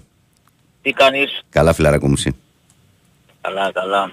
Ο Ολυμπιακός έπαιρνε τα πρωταθλήματα γιατί οι δύο μεγάλοι της Αθήνας ήταν στα μαύρα τους στα χάλια, φίλε μου. Κατάλαβες, μεγάλη διαφορά. Και αν ακούσεις εδώ την εκπομπή, πολλοί βγαίναμε και λέγαμε, όταν ο Ολυμπιακός είχε καλή ομάδα, και λέγαμε μακάρι να είχαμε και εμείς τέτοια ομάδα. Απλώς ε, είσαστε μερικοί που τα ισοπεδώνετε όλα. Τέλος πάντων. Ε, τίποτα, Βαγγέλη, καλημέρα, καλημέρα, με υγεία σε όλους. Και καλή συνέχεια και λιγάκι... Ε, αυτό που γίνεται εκεί πέρα στο, στο Ιράν δεν είναι στο, στο Ισραήλ. Ναι. Τα, τα, τα μάν και τα... Καλά ρε λοιπόν, κουκλέ. Ε, καλημέρα, καλή συνέχεια, με υγεία. Έλα ψυχραιμία, καλή δουλειά, γεια. Yeah. Συνεχίζουμε για πενήντα έξι ακόμα. Παρακαλώ, καλημέρα. Καλημέρα. Καλώς τον Άρη. Καλημέρα Βαγγέλη, καλημέρα Παναγιώτη. Καλημέρα. Ο Νικόλας είπα από τον δρόμο. Έλα Νικόλα. Το ραδιόφωνο το έχεις λίγο ανοιχτό, μου φαίνεται κλειστό να θες. Ναι, ναι, ναι, έχεις δίκιο, έχεις δίκιο απολύτως, συγγνώμη, το κλείνω. Τώρα είναι καλά. Ναι, ναι, για πάμε. Λοιπόν, δύο-τρία πραγματάκια θέλω να πω και εγώ. Εγώ άρχισα να ακούω γύρω στις έξι και μισή κάπου εκεί. Νομίζω ότι αυτή η συζήτηση για την ΕΠΟ, για το Super League όλα αυτά, το ποιος ελέγχει ποιον. Καταρχήν είμαι Παναθηναϊκός, να πω, για να, να καταλάβουν την άποψή μου όσοι τυχόν νομίζουν ότι ε, ε, πως τον επηρεάζουν από αυτό. Είναι μια τέρμονη συζήτηση, όπως είπε και ο Παναγιώτης, δεν πρόκειται ποτέ να τελειώσει. Ε, πιστεύω ότι όποιος έχει το μαχαίρι που λένε, έχει και το, θα έχει και, την, και τον έλεγχο. Ε, το παρελθόν τουλάχιστον αυτό μας δείχνει, αλλά και το παρόν δεν νομίζω ότι είναι κάτι διαφορετικό. Να πω ένα παράδειγμα, έτσι, που νομίζω κάποια στιγμή το έχει αναφέρει κάποιος ακροατής. Ε, αυτή τη στιγμή ο, ο κύριος Μαρινάκης είναι πρόεδρος της Super League τα, τα δύο τελευταία χρόνια. Ναι. Από αν πέρσι, προσέξατε, το, προ, το πρόγραμμα της Super League, ε, πώς το λένε, το πρόγραμμα των αγώνων βγαίνει από τη Super League με κάποια κλήρωση ηλεκτρονική, έτσι. Mm-hmm. Όχι χειροκίνητη όπως γινόταν ε, τη δεκαετία την προηγούμενη. Ναι. Θυμόσαστε πέρυσι το πρόγραμμα των Playoffs. Ναι. Mm-hmm. Θέλω να μου πει κάποιος από τους ακροατές. Αν λέγανε σε έναν Ολυμπιακό, φτιάξε εσύ ρε παιδί μου το πρόγραμμα των Playoffs, θα έβαζε κάτι, θα έβγαινε κάτι καλύτερο από αυτό, άσχετα αν ο Ολυμπιακός δεν το εκμεταλλεύτηκε γιατί δεν είχε ομάδα, δεν... Θυμόσαστε πέρυσι όλοι που λέγαμε ότι πέφτανε όλοι οι αγώνες με το... Ναι, ναι, ναι, ναι, το θυμόμαστε. Ήταν, ήταν ευνοϊκό, ας το πούμε έτσι, να μην πούμε κάτι καλύτερο και οτιδήποτε, ήταν ευνοϊκό για τον Ολυμπιακό. Το φετινό πρόγραμμα, ποια ομάδα από τις μεγάλες δεν έχει δύο συνεχόμενα ντέρμπι? Το έχει δει κανένα? Ποια? Ολυμπιακός. Mm. Αντίθετα ο Παναθηναϊκός είχε ΑΕΚ, ΠΑΟΚ, ΠΑΟΚ, ΑΕΚ, η ΑΕΚ είχε αντίθετα, αντίστοιχα. Δεν υπάρχει ομάδα άλλη στο φετινό πρόγραμμα που να μην έχει, που να έχει, που να μην έχει συγγνώμη, δύο συνεχόμενα ντέρμπι. Μόνο Ολυμπιακός. Τι θέλω να πω? Μπορεί να μην παίξει καμιά σημασία. Στο τέλος μπορεί να παίξει, αυτό θα το δούμε. Το αποτέλεσμα μετράει. Η, η, η, η, η πρακτική όμως, γιατί όλοι ξέρουμε ότι όπου μπαίνει ηλεκτρονική κλήρωση υπάρχουν τα λογισμικά που μπορεί να την επηρεάσει, το ξέρουμε όλοι τώρα αυτό. Εντάξει. Ζούμε σε έναν κόσμο που οι, τα, οι υπολογιστές και τα προγράμματα ε, παίζουν πάρα πολύ μεγάλο ρόλο, το, δηλαδή μπορείς να κάνεις οτιδήποτε. Ε, η, η, άρα η πρακτική, τι μου δείχνει εμένα του κύριου Μαρινάκη? Ότι εκεί που μπορώ να ελέγξω, το κάνω υπέρ της ομάδας μου. Συμφωνείτε αυτό ή όχι? Εντάξει, αλλά... Αν μπορούσε να ελέγξει την ΕΠΟ, αν την είχε την ΕΠΟ, θα έκανε τα ίδια που κάνει ο Μελισανίδης, που κατηγορούν μάλλον που κάνει, γιατί και εγώ πιστεύω ότι κατά, κατά ένα ποσοστό το κάνει, τώρα μεγάλο, μικρό, αν το κάνει μεγαλύτερο από το έκανε ο Κόκαλης ή ο, ή ο οποιοσδήποτε πρόεδρος του Ολυμπιακού παλιότερα, αν το κάνει στο ίδιο ποσοστό, αν το κάνει στο περισσότερο, με ενδιαφέρει. Το θέμα είναι ότι εμείς Παναθηναϊκοί πάλι στην απέξω είμαστε. Είτε με τον Χαλίφη Μελισανίδη Σαβίδη, είτε με τον Χαλίφη Μαρινάκη Κόκαλη, πάλι στην απέξω είμαστε. Εγώ αυτό καταλαβαίνω. Ναι. Και αν διαφωνεί κάποιος, δεν ξέρω. Ναι, γιατί είναι κάτι αντίστοιχο με το Κουκουέ που δεν θέλει να κυβερνήσει, εσύ και το Πασόκ δεν θέλει να πάρει τα κόζια, το Παναθηναϊκός, στο ποδόσφαιρο. Δηλαδή δεν, ε, δεν, δεν επιθυμεί να πάρει τα κόστια. Δεν δείχνει ότι θέλει. Ρεσί. Α, ο Ολυμπιακός λες. Ο Παναθηναϊκός, ο Παναθηναϊκός. Λέω δεν, δεν θέλει να... Δηλαδή αυτό και δείχνει και με τις στάσεις του πολλές φορές. Α, δεν θέλει να πάρει. Δεν θέλει να πάρει, δεν θέλει να πάρει τα, τα κόστια ο Παναθηναϊκός. Δεν θέλει, ναι. Θυμάσαι παλιότερα, είχαμε κάνει νομίζω και μια συζήτηση πολύ, πολύ παλιότερα πριν δύο τρεις μήνες. Mm-hmm. Την ιστορία με τη Super League τότε με τον Κόκαλη, το μικρό, το Βασιλιάδη. Το έξι, ναι, με τον Μπιλαδάκη κτλ. Που δεν θέλανε, που προσπαθήσαν να κάνουν κάτι. Δυστυχώς ή ευτυχώς, αυτοί είμαστε, αυτό μας αξίζει. Φαίνεται ότι δεν μπορεί να αλλάξει αυτό. Αυτό είναι, αυτό είπα και εγώ, φίλε, πριν άκουσα που το είπα. Δηλαδή το θέμα είναι πότε θα πάμε σε μια επόμενη μέρα που δεν θα θέλει κάποιος να γίνει χαλίφης ε, θέση του χαλίφη. Αυτό, ε, ε, αυτό ε, είναι το θέμα. Ε, ε, εγώ τουλάχιστον δεν πιστεύω ότι με τους... Ε, έτσι όπως έχει χτιστεί η νοοτροπία, ειδικά το φιλα... και δεν το κατηγορώ ειδικά το φιλάθλο του Ολυμπιακού, γιατί είναι μια γενιά που μεγάλωσε είκοσι όταν χάνανε ένα πρωτάθλημα, μετά, μετά τα εφτά που χάσανε το πρώτο πρωτάθλημα, μόνο που δεν ξέρω εγώ δεν αυτοκτονήσαν που λέει ο λόγος. Θέλω να πω ότι έχει χτιστεί μια γενιά φιλάθλων που πιστεύουν ότι πάντοτε θα παίρνουμε το πρωτάθλημα και όταν δεν το παίρνουμε θα αδικούν. Εδώ πέρυσι φώναζε ο Ολυμπιακός ότι αδικήθηκε, γι' αυτό το λόγο βγήκε ο κύριος Μαρινάκης και είπε ότι γι' αυτό το λόγο δεν πήραμε το πρωτάθλημα. Ενώ στην, ε, όχι μετά που έκανε τον απολογισμό που τα άλλαξε όλα, που φάνηκε ότι κάτι δεν πήγε καλά. Όταν τελείωσε το πρωτάθλημα, θυμόσαστε τι έλεγε, ότι αν είχαμε πάρει τους τρεις βαθμούς με τον Παναθηναϊκό, αν είχαμε πάρει τους τέτοιους που μας αδίκησε, αν είχαμε πάρει το αυτό, θα είχαμε πάρει το πρωτάθλημα. και θέλω να μου βγει ένας Ολυμπιακός να μου πει αν άξιζε η περσινή ομάδα του Ολυμπιακού να πάρει το πρωτάθλημα. Λοιπόν, έγινε. Σε ευχαριστώ πολύ επειδή έχει πάει αυτά και ένα. Αυτό ήθελα να πω και, και κάτι μικρό για τον μπάσκετ. Ναι. Ε, να μην βιάζονται οι φίλοι του Ολυμπιακού. Και τα δεκαοκτώ ένα δεν ξέρω αν το είχε κάνει παλιότερο ο Παναθηναϊκός, αλλά θυμάμαι κάτι, κάτι δέκα μηδέν σε πρωταθλήματα, επιζώτς, κάτι τέτοια. Αυτά όμως, αυτά όπως του είπα και εγώ όμως ξεχνιούνται σε ε, τα, ναι. τα σερί ξεχνιούνται. Okay. Τώρα ο καθένας πρέπει να έχει κάτι για να πει. Okay. Έγινε. Αυτά. Καλημέρα. Καλημέρα. Λοιπόν, κυρίες και κύριοι και αγαπημένα μου παιδιά, έχουμε κάνει ήδη over, έχουμε περάσει τις επτά, φεύγουμε σφαίρα για διαφημιστικό διάλειμμα, ακούμε μισό τραγουδάκι από το φίλο μου τον Παναγιώτη και ερχόμαστε δυνατά για τη δεύτερη ώρα.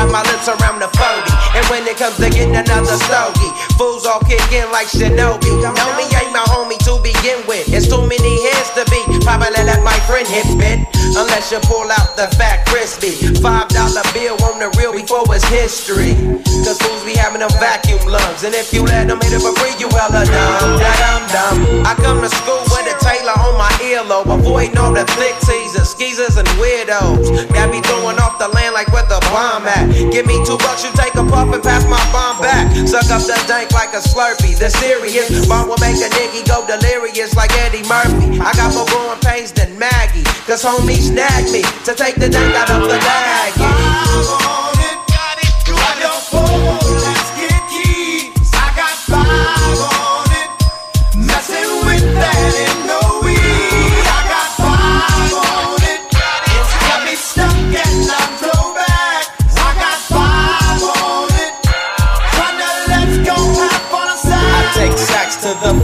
Whenever I can, don't need no crutch. I'm so keyed up till the joint be burning my hand. Next time I roll it in a hamper to burn slow, so the ashes won't be burning in my hand, bruh. Hoogies get hit, but they know they got a pitch and bent. I roll a joint that's longer than your extension, cause I'll be damned if you get high off me for free.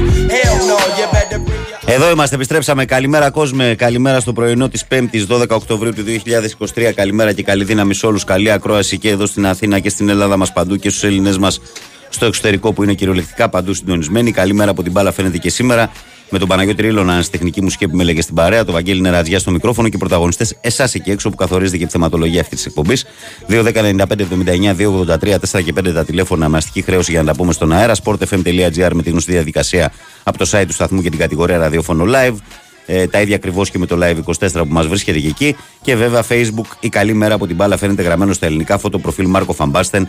Περιμένουμε Ε, το like, της συμμετοχής σας και διαβάζουμε καθημερινά τα μηνύματα που μας στέλνετε. Πριν πάμε στα μηνύματά σας όμως, θα πω ότι το αυξανόμενο κόστος ζωής, ακόμα και στα έξοδα του σπιτιού, είναι από τις μεγαλύτερες καθημερινές μας ανησυχίες. Με τα πιστοποιημένα συστήματα εξωτερικής θερμομόνωσης, κλίμα Γολ και κλίμα Ρούφ της BioClima, κρατήστε τη θερμοκρασία του σπιτιού σας και τους λογαριασμούς σας ακόμα χαμηλότερα. Επισκεφτείτε το περίπτερό μας στην έκθεση Οικοδομή δεκαεννέα με εικοσιδύο Οκτωβρίου στο Metropolitan Expo. Η έμπειρη ομάδα της BioClima θα είναι εκεί για να σας συμβουλέψει και να σας προτείνει τη λύση που σας ταιριάζει. Get down, up in the ο έι κέι, the town. Homies don't play around, we down to blaze a pound. Then ease up. Ένα γρήγορο πέρασμα από τα μηνύματα. Ο Στάθης λέει καλημέρα Βαγγέλη και πάνω. Έβαλα λέει τόσο βαθιά την μπατονέτα στο αυτί που oh. με επανέφερα λέει στις εργοστασιακές μου ρυθμίσεις. Προσοχή με αυτό. Ε, ο Γιώχαν μου στέλνει και άλλη φωτογραφία από το Κατάρ. Ε, μου λέει τριακοστός δεύτερος όροφος παιδιά. Τα πάντα εδώ ακόμα θυμίζουν Μουντιάλ. Έχουν παραμείνει όλα τα μνημεία που φτιάχνει για να, φτιάχτηκαν για να φιλοξενήσουν τη διοργάνωση. Και εννοείται η ανάπτυξη σε απίστευτους ρυθμούς. Ρέει το χρήμα σε αντίθεση με εμάς. Ναι, η αλήθεια είναι αυτή. Ότι αν βάλεις μια φωτογραφία της Αθήνας το, ενενήντα, το δύο χιλιάδες και μια φωτογραφία τώρα και μια του Κατάρ τότε με τώρα, θα καταλάβεις πόσο διαφορετικά είναι τα πράγματα. Ε, χαράς στα κουράγια σου. Ο Γιώργος από Μαϊάμι, Βαγγέλη. Συνδυσμένος σήμερα. Καλημέρα, Βαγγέλη. Κάποιοι λένε λέει, για το δεκαοκτώ ένα όπως ο προηγούμενος. Έπρεπε το ίδιο μοντέλο που έχουμε τώρα να ήταν πριν είκοσι χρόνια. Τότε ο Ολυμπιακός έπαιζε με σέντερ τον Κουλία και τους έφταιγε ο Αναστόπουλος. Εκεί να, να έβλεπα τι θα έγραφε το σερί, λέει ο Δημήτρης. Ο Κώστας λέει: Καλημέρα, Βαγγελάρα. Ε, καλημέρα, πειρατή των εφ εμ. Σε ένα κράτος και σε ένα λαό συντριπτικά συντηρητικό, όποιες αλλαγές προοδευτικές και να γίνουν πάντα θα γκρινιάζουμε. Είμαστε πολλά χρόνια πίσω σαν λαός. Κοιμόμαστε τον ύπνο του δικαίου. Θα έλεγα λοιπόν ας μην γκρινιάζουμε και ας, μην... και ας ευχαριστηθούμε την όποια ευχάριστη στιγμή στη ζωή μας, γιατί θα είναι λίγες, γι' αυτό χαμογελάστε. Είναι τσάμπα. Ίσως οι επόμενες γενιές καταφέρουν να φύγουν από αυτό το τέλμα. Καλημέρα στην παρέα μας, λέει ο φίλος μας ο Κώστας. Ο Γιώργος λέει: Βαγγέλη, καλημέρα. Αν και ο Ολυμπιακός κουράζει, φίλη συζήτηση για τον Ολυμπιακό για τα προηγούμενα χρόνια, κλείσει το τηλέφωνο να κοιτάμε μπροστά, να αφήσουμε το εμείς και εμείς κλπ. Τοξική οπαδή, Γιώργος δάσκαλος από Ηράκλειο. Γιώργο μου, το ξέρεις ότι ανήκουμε στην ίδια κατηγορία και το προσπαθώ καθημερινά. Ε, ο Παναγιώτης λέει καλημέρα παιδιά, όμορφη Πέμπτη να έχουμε. Ε, πιστεύω ότι μια τέτοια αντιπαράθεση για τον έλεγχο του ποδοσφαίρου είναι λάθος. Αισθάνομαι ότι κοιμίζει τον κόσμο. Στη σφαίρα των ε, συμφερόντων του κεφαλαίου δεν υπάρχει δικαιοσύνη. Ο ισχυρός θα είναι πάντα μερίδα του λέοντος και αυτό συμβαίνει στον παγκόσμιο ποδόσφαιρο. Αυτό που συμβαίνει στο ανεπτυγμένο ε, καπιταλισμό σε σχέση με τον ε, τριτοκοσμικό καπιταλισμό είναι ότι εκεί παρουσιάζεται ένα σύστημα που ξέρει και πουλάει το ποδόσφαιρο.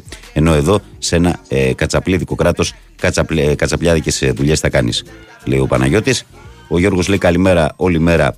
Ε, δύο ταύροι μαλώνανε για την κυριαρχία στο κοπάδι, αλλά στο τέλος λέει τα βρήκανε. Ο Μπίλιας λέει ε, όποτε ο φίλος λέει ότι ο Ολυμπιακός στο ποδόσφαιρο δεν αναδίκησε ποτέ, οπότε λέει και άξιζε, και άξιζε τα πάντα, αλλά στο μπάσκετ με το που έπεσε η παράγκα απογειώθηκε ο Ολυμπιακός. Ρε τι τραβάμε. Καλημέρα, καλή δύναμη Μπίλιας από Πρέβεζα. Με το που σφύριξε λήξη στο χαλαρό τριήμερο Βαγγέλη μπήκαμε με τα μπούνια, δεν κρατιόμαστε με τίποτα.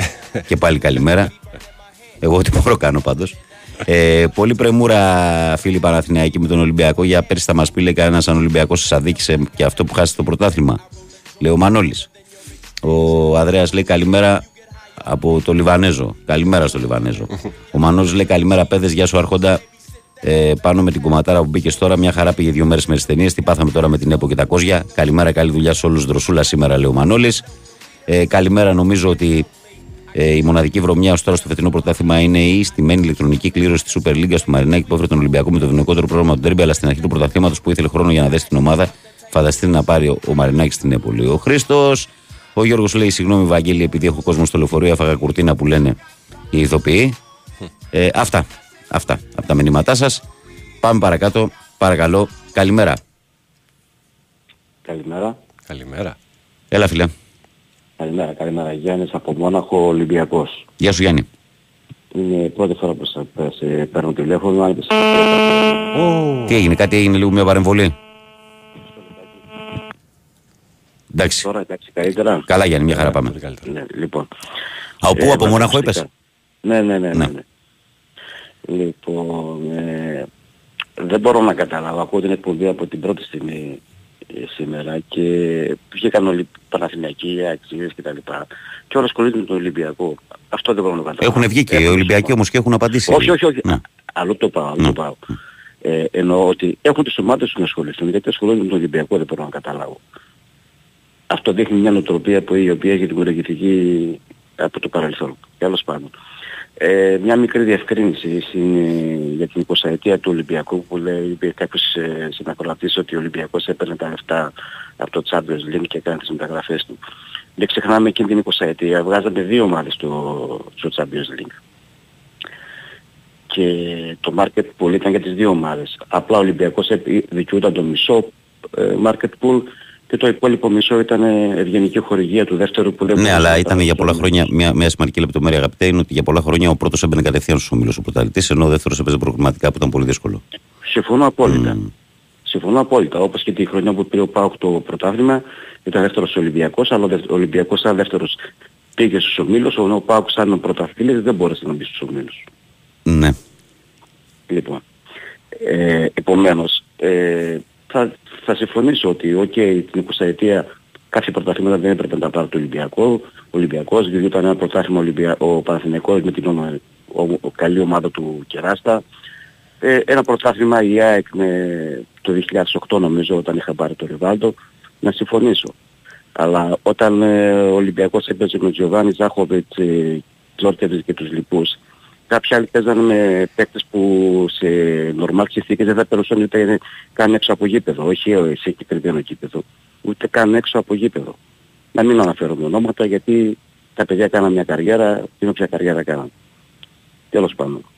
Mm-hmm. Και ας μην ξεχνάμε, ο ίδιος ο κύριος Κοντονής παραδέχθηκε ότι για να φτιάξει την ΕΠΟ την οποία ήθελαν η συμμαχία, τον βοήθησε ο κύριος Θοδωρίδης.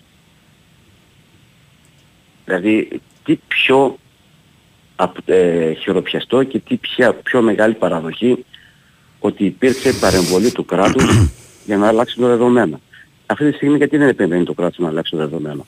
Ο κύριος Μπαλτάκος ενεργεί σαν ε, δικτάτορας, έτσι θα το πω. Να μην το πω πιο... Λειτουργεί αυταρχικά. Δηλαδή σε μια εταιρεία ο διευθύνων σύμβουλος θα επιβάλλει το δικό του γενικό διευθυντή, δεν θα πάρει κάποια ε, βιογραφικά από τέσσερα πέντε για να, για να αποφασίσει το Διοικητικό Συμβούλιο. Αυτό δεν είναι υγεία. Ναι, αυτό το είπαμε, ότι αυτό ήταν το σωστό και αυτό είχε συμφωνηθεί. Μας, μας, μας έφερε έναν αρχιδιακτή από ένα κράτος το οποίο δεν έχουν βάρ. Ναι. Είναι σαν να μας έφερε γενικό διευθυντή σε μια κλινική ο οποίος δεν έχει ειδικότητα. Τι να λέμε τώρα. Θα τον δούμε για αυτόν, αδερφέ. Θα τον δούμε για αυτόν. Και, τέλος πάντων, το, αντί να χαιρόμαστε ότι αυτή τη στιγμή υπάρχουν τέσσερις ομάδες, πέντε θα πω και με τον Άρη θα, και τον Άρη θα πάρω μέσα, που, που έχουμε ένα ανταγωνιστικό μεταξύ των πέντε πρωτάθλημα και να, και να παιχθεί στα ίσα, ρε παιδί μου, και ας το πάρει ο καλύτερος. Γιατί δηλαδή θα πρέπει να υπάρχει αυτή η τοξικότητα, γιατί θα πρέπει να υπάρχει αλαζονία? Και αναφέρομαι στους φίλους Αρκίδες. Η αλαζονία έχει γκρεμίσει κολοσσούς. Και δυστυχώς αυτή τη στιγμή επικρατεί μεγάλη αλαζονία στο, στο μεγαλύτερο ε, κομμάτι των φυλάδων της ΑΕΚ. Ακόμα και στον οργανισμό ΑΕΚ. Μάλιστα. Την καλημέρα μου. Να είσαι καλά. Για χαρά. Yeah. Συνεχίζουμε. Παρακαλώ, καλημέρα. Καλημέρα. Καλώς το παιδί. Τι κάνετε, παιδιά?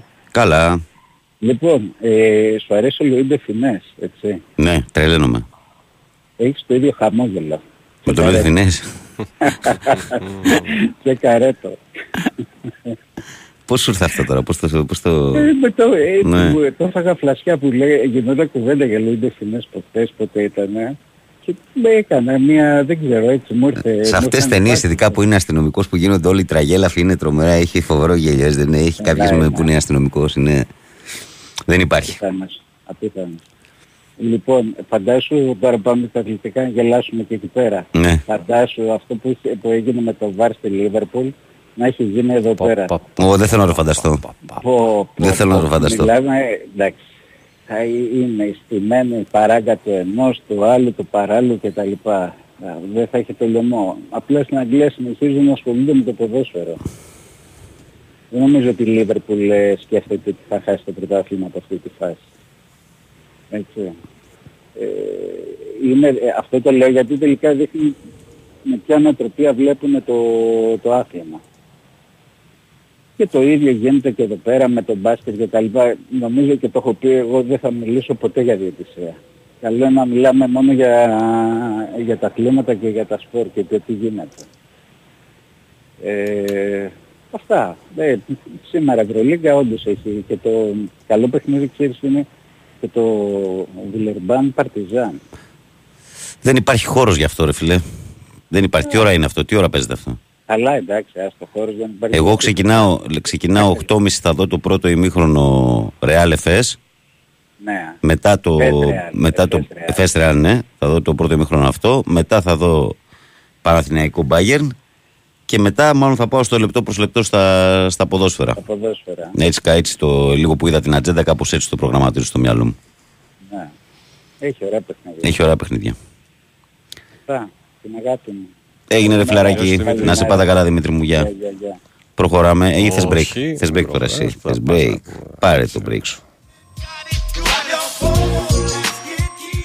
Ήξερες ότι τα κτίρια εμφανίζουν ως και εβδομήντα τοις εκατό ενεργειακές απώλειες από τους τοίχους και την ταράτσα? Δώσε τώρα λύση με τα πιστοποιημένα συστήματα εξωτερικής θερμομόνωσης και θερμοϊγρομόνωσης Clima Work και Clima Roof της BioClima. Κρατάνε τη θερμοκρασία του σπιτιού σταθερή, μειώνουν την ενεργειακή κατανάλωση του κτιρίου, άρα και τα έξοδα, ενώ παράλληλα αναβαθμίζουν την πρόσωψη του σπιτιού. Η BioClima με πάνω από δώδεκα χρόνια εμπειρία παρέχει έμπειρη τεχνική υποστήριξη και υπερκαλύπτει τις απαιτήσεις του προγράμματος Εξοικονομώ. Μη συμβιβαστείς. BioClima με την εγγύηση της Craft Paints. Περισσότερες πληροφορίες στο bioclima τελεία gr. Η Wins Sport εφ εμ ενενήντα τέσσερα κόμμα έξι.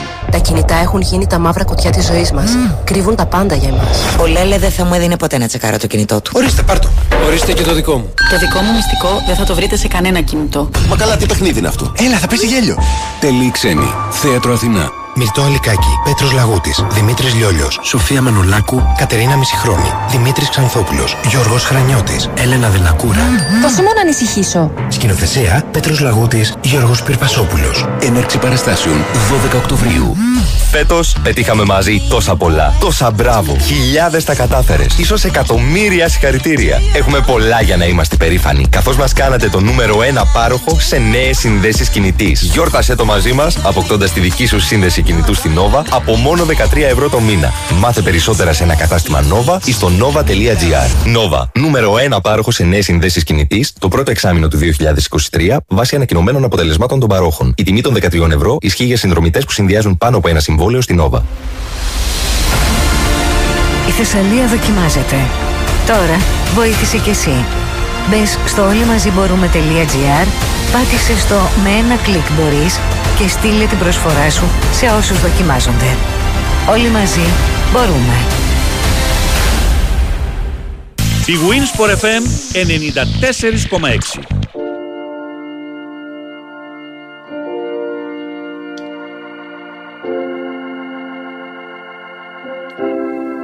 Seconds from my heart, a bullet from the door. Helpless I surrender, shackled by your love, holding me like this, poison on your lips. Only when it's over, the silence hits so hard. 'Cause it was almost love, it was almost love.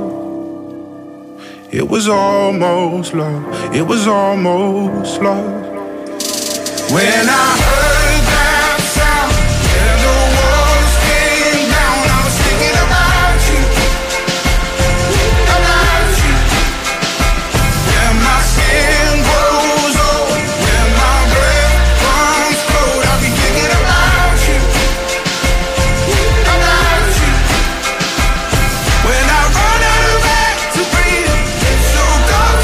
Επιστρέψαμε εδώ, είμαστε. Big Wings Sport εφ εμ ενενήντα τέσσερα κόμμα έξι. Καλημέρα και στους καινούργιους εισαγωγικά που ξυπνάτε και συντονίζεστε. Και εμείς συνεχίζουμε με τον κόσμο που περιμένει στο τηλεφωνικό κέντρο. Παρακαλώ, καλημέρα.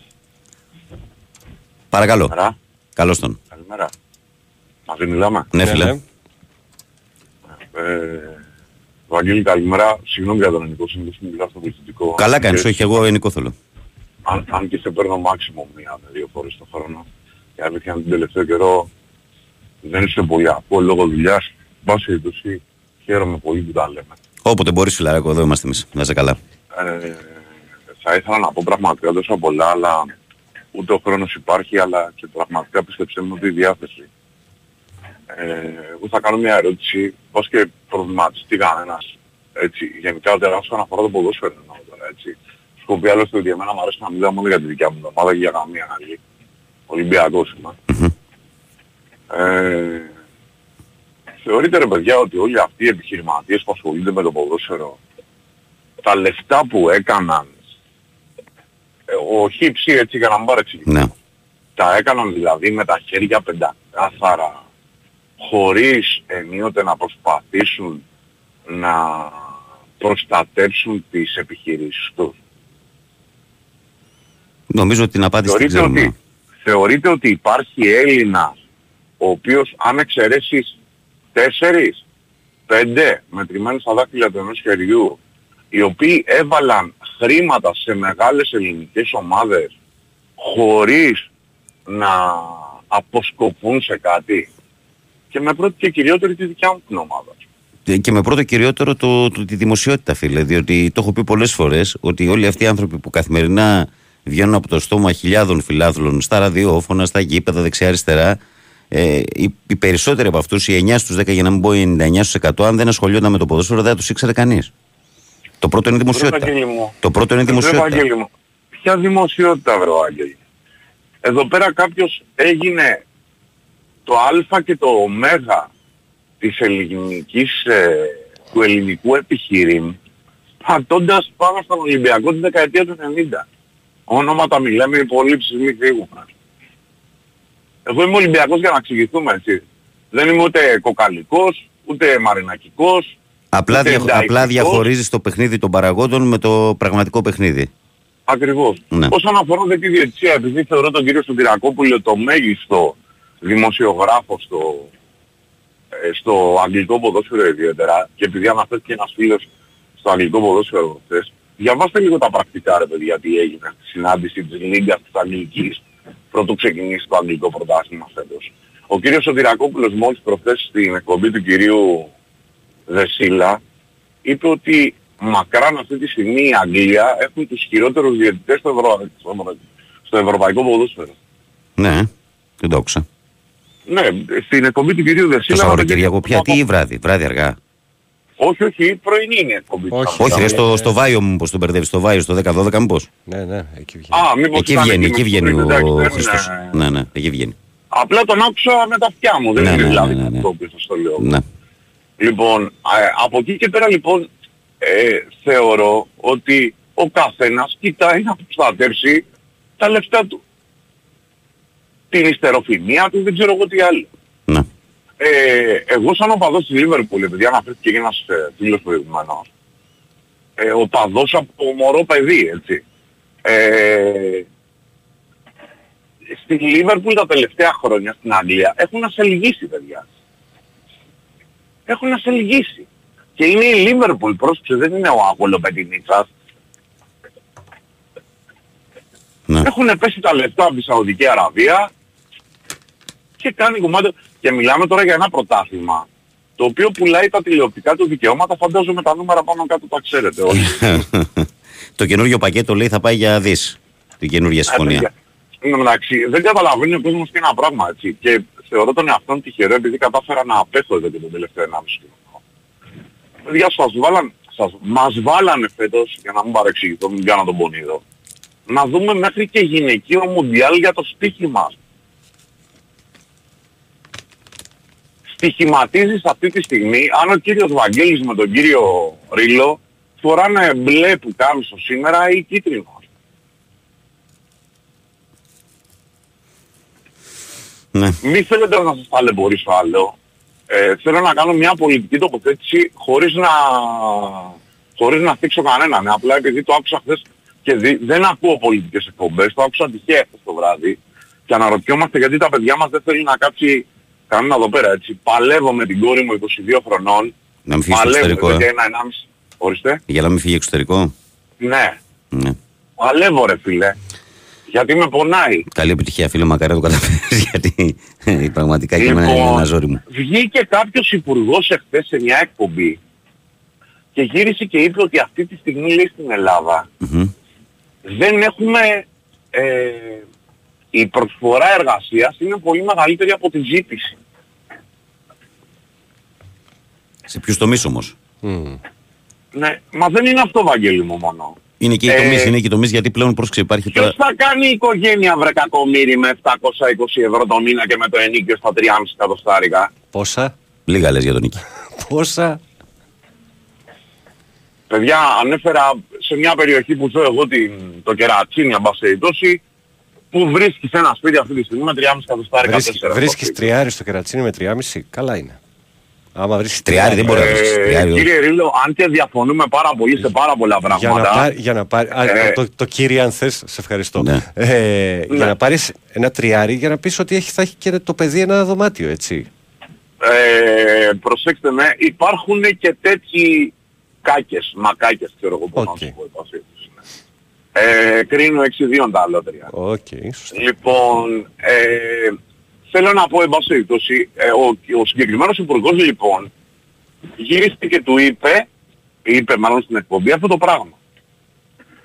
Ε, λοιπόν, και ότι η λύση, η, πανευρω... η ελληνική που πρότεινε ο δημοσιογράφος ήταν ότι θα έπρεπε να πηγαίνανε στα κέντρα ε, προσφύγων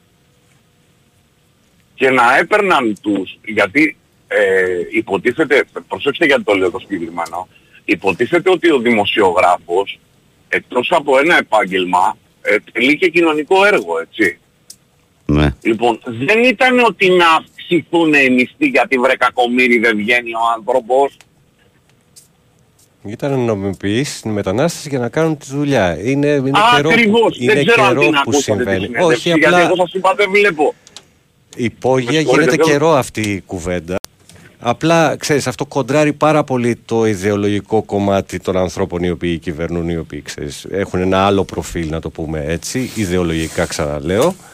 Και φυσικά δεν μπαίνουν στη συζήτηση του να αλλάξουν οι συνθήκες εργασίας προς το καλύτερο οικονομικά, ούτως ώστε να μπορεί να ταπεξέλθει ο άλλος και να μπει στη διαδικασία να κάνει ένα παιδί, αλλά επειδή όντως υπάρχει πρόβλημα και σε έργα τα οποία συμβαίνουν, βλέπε μετρό, και στις καλλιέργειες όπου υπάρχουν πια, χρειάζονται χέρια και κακά τα ψέματα. Εύκολα ο Έλληνας δεν πάει. Όχι, όχι. Σε αυτό το κομμάτι υπάρχει μεγάλη έλλειψη. Είναι το μοναδικό κομμάτι το οποίο δεν δουλεύουν. Θα σου επιτρέψω, αλλά θα σου πω ότι ανά πάσα στιγμή που θα πέσει το δελτίο από τον Sky θα σε κόψω. Συνέχισε. Οκ.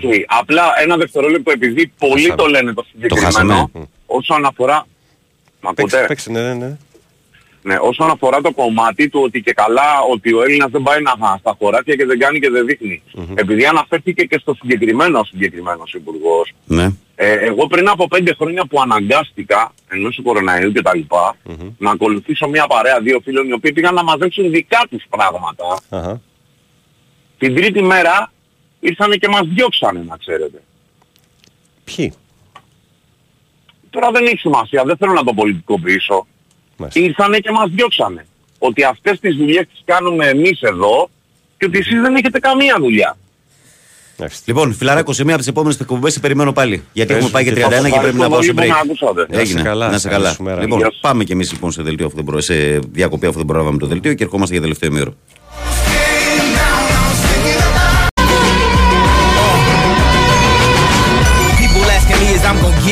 Μέχρι να λάβει θέση ο Ευάγγελος, να τακτοποιηθεί εδώ για τα πρωτοσέλιδα κτλ. Επειδή υπάρχει ένα μήνυμα επί προσωπικού ε, για το φίλο που λέει ότι διαφωνούμε κάθετα σε πολιτικό επίπεδο κτλ.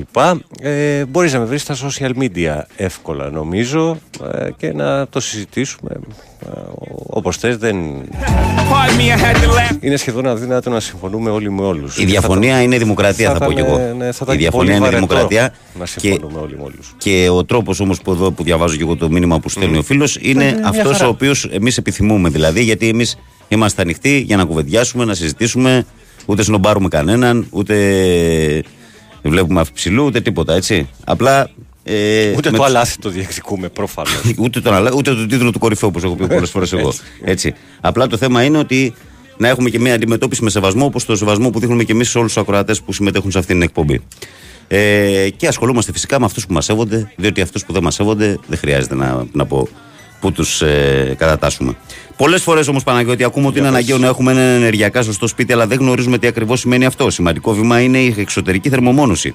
Η BioClima της Craft Paints, που πάνω από δώδεκα χρόνια εξειδικεύεται σε συστήματα εξωτερικής θερμομόνωσης για εξωτερικούς τοίχους και ταράτσες, εξασφαλίζει την ενεργειακή αναβάθμιση που χρειάζεται το σπίτι. Έχει πράσινη πιστοποίηση ή πι ντι, συμμετέχει στο εξοικονομώ που μπορείτε να εξασφαλίσετε επιδότηση μέχρι ογδόντα πέντε τοις εκατό. Μάθετε περισσότερα στο περίπτερο της BioClima στην έκθεση Οικοδομή δεκαεννέα με εικοστή δεύτερη Οκτωβρίου στο Metropolitan Expo. Η έμπειρη ομάδα της BioClima θα είναι εκεί για να σας εξασφαλίσει τη βέλτιστη ενεργειακή λύση. Πάμε να διαβάσουμε κάποια μηνυματάκια και μετά στα πρωτοσέλιδά okay. μας. Ε, ο Δημήτρης λέει καλημέρα Βαγγέλη και σε σένα και στο Disc Jockey. Καιρό είχα να διαβάσω αυτό, Disc Jockey. Εκεί δίπλα. Τι ώρα ήταν προχθές, προχθές λέει που είχαμε θεματολογία. Ρε παιδιά, δεν το γυρνάμε πάλι σε καμία θεματολογία με παλιούς ποδοσφαιριστές. Στην αρχή την κάνω εγώ. Βαγγέλη, εμένα η καψούρα μου ήταν ο Μπατιστούτα. Πες μου, σε παρακαλώ, γνώμη για αυτόν. Το λατρεύω. Πεχτάρα. Τον λατρεύω. Το λατρεύω. Μόνο αυτό σου λέω. Πολύ μπατιστουτικός. Θυμάμαι και ιστορίες. Ναι, ναι, ναι, ναι. ναι. Θυμάμαι την. Ε... Ποιος το είχε πει, ο Μπέκαμ, το είχε πει στη United στο Ferguson. Όχι, κάτσε. Ο Μπατιστούτα είχε πει στον πρόεδρο της Φιωρεντίνα ότι αν μου φέρεις αυτό να μου κάνεις έντρες, θα σου βάζω είκοσι πέντε γκολ κάθε χρόνο με τριάντα. Ε, τεράστιος παίχτης και δυστυχώς ε, αδικημένος μαζί με τον Βαν Μπάστεν, διότι έπαιζαν στη δεκαετία του ενενήντα που οι διαιτητές δεν τους προστάτευαν καθόλου, με αποτέλεσμα να τους σπάσουν τα πόδια κυριολεκτικά. Ο Μπατιστούτα, να ξέρετε ότι έχει μεγάλα προβλήματα με τα γόνατά ε, του. Ε, Πολύ μεγάλα αυτή προβλήματα. Αυτή τη στιγμή που μιλάμε πια. Ναι. Ε. Καλημέρα, Βαγγέλη, και πάνω. Μην μιλήσουμε για κλεψιμένα πρωταθλήματα που μιλάνε Ολυμπιακή Διαιτησία και από Γιώργο Αγγλή από Πάτρα. Καλημέρα, Βαγγελάρα. Ε, και πάνω. Όσον αφορά τον μπάσκετ του Παναθηναϊκού, όταν μπουν στην ομάδα Παπαπέτρου Μήτογλου σε κανονικούς ρυθμούς, σίγουρα θα δούμε άλλη ομάδα. Η διαφορά σχέση με πέρσι ήταν χαοτική και σήμερα θα είναι άκρος ανταγωνιστικός με την Bayern. Καλή συνέχεια, καλή εκπομπή, καλή δύναμη σε όλους, λέει ο φίλος μας ο Δημήτρης. Φιλαράκι μου, καλημέρα. Το διήμερο που πέρασε ήταν ένα ωραίο διήμερο, χωρίς τοξικότητα. Πες και μέσα σε εισαγωγικά τσακωμούς, λέει ο Χάρης. Ε, Καλημέρα, Βαγγέλη, καλημέρα πάνω με τις μουσικάρες σου. Να ξέρετε, είστε μακράν το καλύτερο του έτος. Για αυτούς που ακούμε από το πρωί, η απάντηση είναι μία μνημόνια μέχρι να πεθάνει ο Χαϊλάντερ. Και κάτι τελευταίο, λέει, το τούμπανο στον Beverly Hills, λέει, ήταν μία που είχε μία ελιά στο μάγουλο. Χρήστος Ελευσίνα ΑΕΚ. Ναι, ναι, κατάλαβα πια λέει, αλλά δεν θυμάμαι πώς την έλεγαν στο σύριαλ. Ε, αλλά καλό είναι εκφράσει χαρακτηρισμοί τούμπανο κτλ. Λίγο να τα προσέχουμε γιατί και η καιρή είναι. Βαγγέλη, καλημέρα. Μου αρέσει να ακούω τους Ολυμπιακούς να μιλάνε για διαιτησία. Δημήτρης από Πόρο δεκατρία. Ο Στέλιος λέει: καλημέρα, η καλύτερη κομμωδία όλων των εποχών. Νομίζω ότι είναι το πάρτι με Peter Sellers. Ε, ο Σάκης λέει: καλημέρα, Βαγγέλη, και πάνω. Θα μας κάνουν μερικοί εδώ πέρα να σταματήσουμε να ακούμε αυτή την εκπομπή. Τι αρρώστια είναι αυτή. Όχι, Σάκη, δεν θα συμβεί αυτό. Καλημέρα και στη Γερμανία. Ο Μάνος λέει: καλημέρα, Βαγγέλη, συγγνώμη, αλλά σήμερα μετά από όλα αυτά που έχω δει τις τελευταίες μέρες, έχω χάσει κάθε ελπίδα για το μέλλον. Άνθρωποι χαρακτηρίζονται ζώα, ζώα αντιμένοι άνθρωποι και πάει λέγοντας. Δεν παίρνω καμία πλευρά, όλοι είναι υπεύθυνοι ακόμα κι εγώ και ακόμα ασχολούμαστε με. Λέει ο Μάνος. Ο Γιώργος λέει: καλημέρα, θα ήθελα να ευχαριστήσω ε, τον φίλο του Ολυμπιακού από το Μόναχο για τη μεγαλοκαρδία του να παραδεχτεί ότι ο Παναθηναϊκός και η ΑΕΚ την εικοστή αιτία του Ολυμπιακού δικαιούνται από ένα πρωτάθλημα. Δεν μας είπε τίποτα ούτε για το πρωτάθλημα της Τερσούπολης, ούτε για αυτό που κάλυπτε ο Κατσουράνη, ούτε για το πρωτάθλημα του δεκατέσσερα. Στο τέλος είπε και το κορυφαίο ότι ας χαρούμε το φετινό ανταγωνιστικό πρωτάθλημα. Λέει ο Γιώργος. Ο Κοσμάς τον Τούκη λέει: καλημέρα στην όμορφη παρέα, να έχετε μια ευλογημένη μέρα. Μόνο ΑΕΚ και Ιωνικός. Γεια σου, παιχταρά μου, καλημέρα. Ο Βαγγέλης λέει: καλημέρα στην καλύτερη παρέα με υγεία σε όλο τον κόσμο. Αν ολιώσια και ζητάνε εξακόσια ευρώ για ένα τριάρι και σε άσχημα σημεία, τι να λέμε. Και ε, Βαλέρια την έλεγαν, φίλε Βαγγέλη. Γεια σου, ρε Άρη Πεχταρά. Τη θυμόσουνα. Μπράβο, ωραίος. Λοιπόν, κύριε Πάνο, πάμε στα πρωτοσέλιδα. Mm-hmm.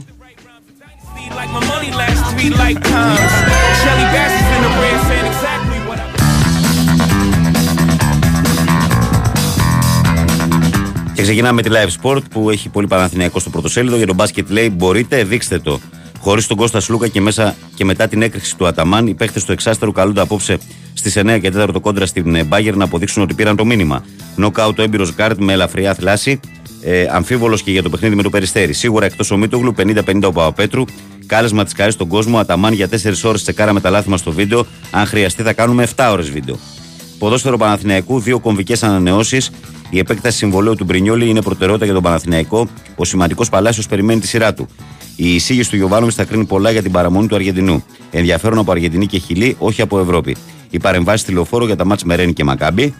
Βόλε γυναικών κοντά στην πρόκριση τρία ένα της Βόλε ο Παναθηναϊκός. Εθνική, τελικό στην Ιρλανδία. Ο Δημήτρης Πέλκας μιλάει στη live. Τι λέει για το μεγάλο μάτς της Εθνικής με την Ολλανδία. Ρέτσος για, για Αντιχατζηδιάκος. Άλλα θέματα της εφημερίδας. Επιμένουν για Μπόατεν και Στόιτς για Ολυμπιακό. Η αγωνία για Λιβάη έχει αίτια. Οι διαφορές και η βελτίωση στον ΠΑΟΚ και στην Αθήνα. Ο Φρόιντφελτ ήρθε εγκόγνητο την περασμένη εβδομάδα, συντάσσεται το συμβόλαιό του. Ελπίδες για φάλ στον Ολυμπιακό, έβγαλε μέρος προπόνησης εν ώψη Μπαρτσελώνα. Αυτή ήταν η Live Sport. Και πάμε στο, στην εφημερίδα Sport Day που έχει το Μαρτίνεθ σε πρωτοπλάνο και λέει Makeover. Ποιες είναι οι τρεις πιθανές κινήσεις του Diego Martinez διάμεση βελτίωση της αμυντικής λειτουργίας στο επόμενο δεκαήμερο. Τι συμβαίνει στο Μαντί, το απίθανο που έχει ήδη συμβεί με τον Καμαρά και εξηγεί τα πάνω και τα κάτω του. Η αλήθεια για Μπόατεν και Στόιτς. Γιατί ο Ισπανός τεχνικός έχει κυκλώσει το καλεντάρι την ημερομηνία εικοστή δεύτερη του μήνα του ντέρμπι με τον Παναθηναϊκό. Ε, άλλο θέμα της εφημερίδας. Στην αρχή και στο φινάλε η Sport Day αναλύει την επιθετική ισορροπία του Παναθηναϊκού, πώς μοιράζονται τα τριάντα ένα φετινά γκολ ανά δεκαπέντε λεπτό και το εντυπωσιακό τριάντα πέντε κόμμα πέντε τοις εκατό έντεκα γκολ στο φίνις των αγώνων. Σε πρώτο πλάνο η ανανέωση συμβολαίου του Μπρινιόλι.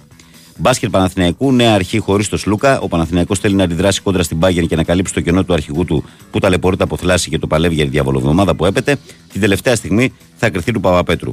Άρης, χειρουργείο για Βέλεθ, εθνική με όνειρο τη νίκη. ΑΕΚ με το μυαλό στους διεθνείς και αυτή ήταν η Sport Day.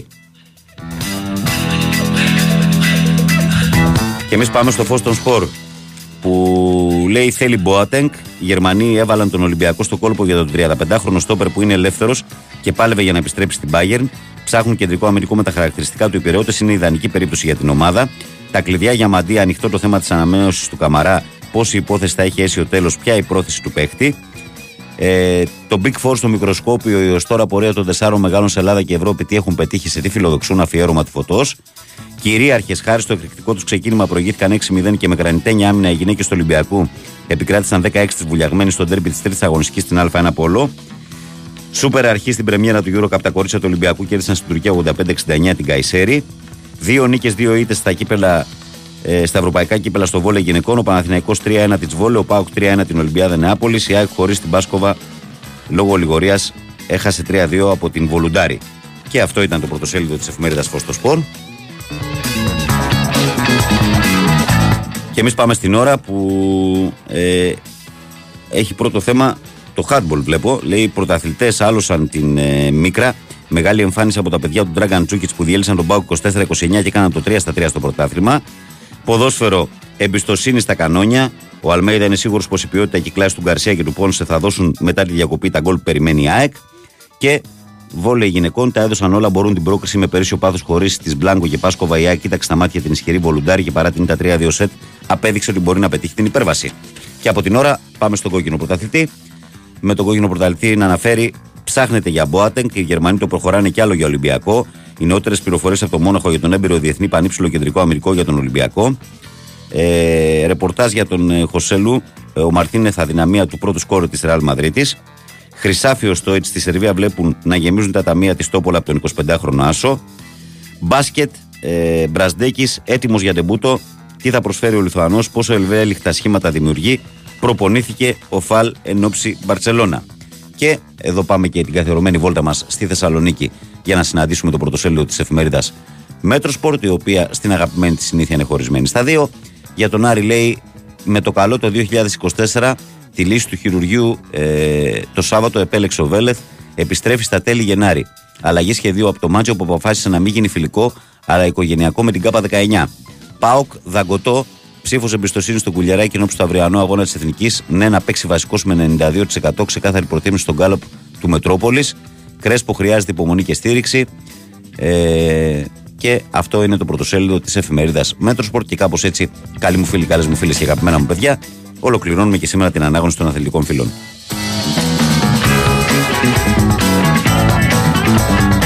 Ήξερες ότι τα κτίρια εμφανίζουν ως και εβδομήντα τοις εκατό ενεργειακές απώλειες από τους τοίχους και την ταράτσα? Δώσε τώρα λύση με τα πιστοποιημένα συστήματα εξωτερικής θερμομόνωσης και θερμοϊγρομόνωσης της BioClima. Κρατάνε τη θερμοκρασία του σπιτιού σταθερή, μειώνουν την ενεργειακή κατανάλωση του κτιρίου, άρα και τα έξοδα. Η BioClima παρέχει έμπειρη τεχνική υποστήριξη και υπερκαλύπτει τις απαιτήσεις του προγράμματος Εξοικονομώ. Μη συμβιβαστείς. BioClima με την εγγύηση της Craft Paints. Περισσότερες πληροφορίες στο BioClima. Κλίμα.gr. Big Wings εφ εμ ενενήντα τέσσερα κόμμα έξι.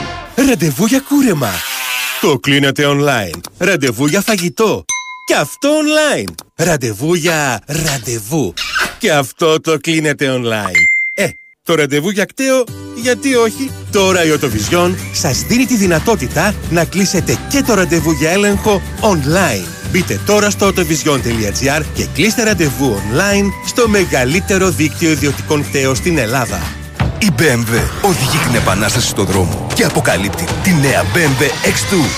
Δες την στο The Hellenic Experience Park δεκατρείς με δεκαπέντε Οκτώβρη, πέντε μήνες πριν το επίσημο λανσάρισμα. Σε ένα event με μουσική, εκπλήξεις και πλούσια δώρα. Ακολούθησέ την σε ένα επικό roadshow στην Αθήνα και σε όλη την Ελλάδα. Νέα μπι εμ ντάμπλιου εξ δύο. Μάθε περισσότερα στο μπι εμ ντάμπλιου τελεία gr.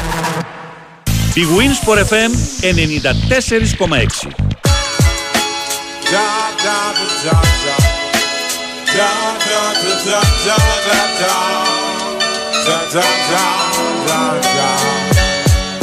Λοιπόν, πάμε να δούμε την ατζέντα της ημέρας που έχει αρκετά πραγματάκια. Θα ξεκινήσουμε με μπάσκετ λόγω του έχουμε και το ελληνικό ενδιαφέρον για το μάτς του Παναθηναϊκού.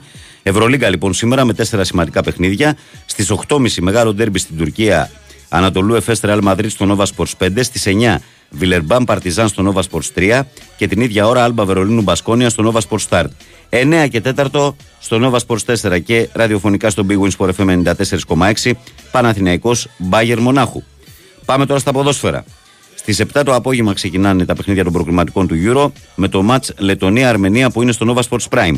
Στις δέκα παρά τέταρτο τώρα παίζουν Κύπρος-Νορβηγία στο Nova Sports ένα, Κροατία-Τουρκία στο Nova Sports δύο, Ισπανία-Σκωτία στο Nova Sports Premier, Αλβανία-Τσεχία στο Nova Sports News, Νήσι-Φερόε-Πολωνία στο Nova Sports Extra ένα, Λευκορωσία-Ρουμανία στο Nova Sports Extra δύο και Ανδόρα-Κόσοβο ε, στο Nova Sports έξι. Αυτό είναι το πλήρες πρόγραμμα και τα σημαντικότερα αθλητικά γεγονότα της σημερινής ημέρας σε ποδόσφαιρο και μπάσκετ. Baby, baby, babe, I got this sudden urge to misbehave. I want to take you away from all the stresses. Ο Δήμος λέει καλημέρα παιδιά, καλή εκπομπή. Επίσης φιλαράκο μου να είσαι καλά, καλή σου μέρα. Από τα πενήντα δύο πρωταθλήματα που έχει ο Ολυμπιακός, παρακαλώ μου πόσες χρονιές είναι κλεμμένα, γιατί κανείς δεν λέει, γιατί μιλάνε όλοι. Αν όχι, εσύ ένας φίλος σας πει. Τώρα τι μου βάζεις, Κωνσταντίνη, τώρα να πω στη διαδικασία. Τι είναι αυτό τώρα, ρε φίλε. Να πω ότι δεν ξέρεις κιόλας τη φιλοσοφία μου. Το διήμερο που πέρασε λέει δεν είχαμε τσακωμούς, φροντίσαμε και καλύψαμε όλο το χαμένο έδαφος σήμερα. Good morning, λέει ο Αλέξανδρος. Εντάξει, έχουμε περάσει και χειρότερα. Καλημέρα και Βαγγέλη και πάνω, καλημέρα σε όλη την παρέα. Αεκάρα Αντώνης από Βόλο. Καλημέρα στο φίλο μας τον ε, Αντώνη από τον ε, Βόλο. Λοιπόν, ε, πριν συνεχίσουμε, εγώ θα πρέπει να τονίσω σε αυτό το χρονικό σημείο ότι στο επίκεντρο των ειδήσεων τον τελευταίο καιρό είναι οι σοβαρές προκλήσεις που αντιμετωπίζει σήμερα ο ενεργειακός τομέας, που οδήγησαν σε αυξήσεις του κόστου ζωής. Η BioClima της Kraft Paints μπορεί να δώσει τη λύση, μει, ε, μειώνοντας την ενεργειακή κατανάλωση του κτηρίου, άρα και τις δαπάνες μας. Αναβαθμίζει το κτίριό σας, ενισχύει την πυροπροστασία του, εναρμονίζεται με τις σύγχρονες απαιτήσεις για πράσινη και αειφόρο ανάπτυξη. BioClima της Kraft Paints δίνει αξία στην επένδυσή σας και οικονομία στην τσέπη σας. Επισκεφτείτε μας στην έκθεση Οικοδομή δεκαεννέα με είκοσι δύο Οκτωβρίου στο Metropolitan Expo και μάθετε τις αμέτρητες επιλογές θερμομόνωσης από την BioClima.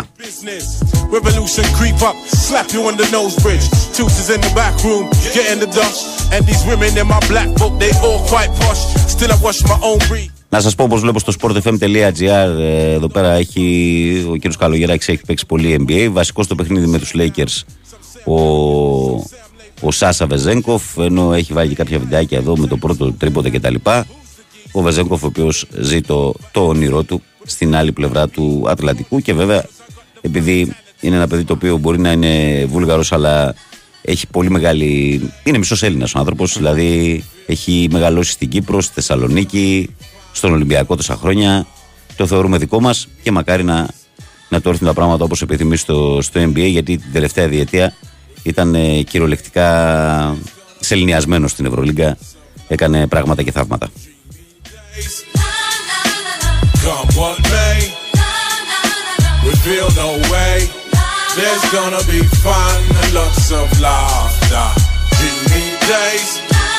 Εκτός από τις, τα μεταγραφικά και τα ονόματα που γράφονται και ακούγονται, με, με κυριότερο βέβαια του, του Boateng, που μπορεί να είναι στα τριάντα πέντε του αλλά είναι τεράστιο όνομα ο, ο Boateng, το θυμόμαστε όλοι μας, ξέρουμε την πορεία του και με την Εθνική Γερμανίας και με την Bayern Μονάχου τόσα χρόνια.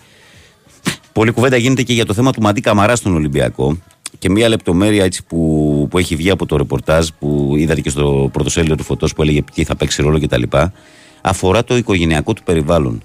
Ε, ο ε, Καμαρά, ένα από τα θέματα που έχει είναι ότι δεν έχει κοντά την οικογένειά του, ε, και αυτό είναι ένα ζήτημα που, όπως βγαίνει από το ρεπορτάζ του Ολυμπιακού, πέρα από τους οικονομικούς όρους της πιθανής νέας συμφωνίας που προσπαθεί ο Ολυμπιακός να του κάνει επέκταση συμβολαίου, ε, το σημαντικό κομμάτι για τον ίδιο είναι το αν θα μπορεί να φέρει την οικογένεια κοντά του. Ε, φέτος η σύζυγος και η, και η μητέρα του δεν έχουν έρθει ακόμη στην Ελλάδα, και ο Ολυμπιακός κινείται σε αυτόν τον άξονα, γιατί ξέρετε ότι και οι ποδοσφαιριστές είναι άνθρωποι, ε, όταν βγαίνουν από τον αγωνιστικό χώρο έχουν τα ίδια προβλήματα που έχουμε και εμείς, τις ίδιες αδυναμίες που έχουμε και εμείς, έτσι. Αυτό να το έχουμε στο, στο μυαλό μας. Πάντως ε, ο Μαντίου Καμαρά από, φέτος, από το πρώτο παιχνίδι που τον έβαλε ο Μαρτίνεθ και τον ε, επανέφερε ε, στο ενεργό ρο, ρόστερ του Ολυμπιακού, νομίζω ότι έχει δείξει ότι έχει αφήσει πίσω του τελείως την, την περσινή κάκιστη χρονιά που είχε πάει και δανεικό στην ε, Ρώμα, και γενικώς και τη φιλοσοφία του είναι, είναι πάρα πολύ καλός. Θυμίζει τον Καμαρά του Μαρτίνς, έναν ποδοσφαιριστή δηλαδή που είναι κομβικός στη μεσαία γραμμή κάθε ομάδας.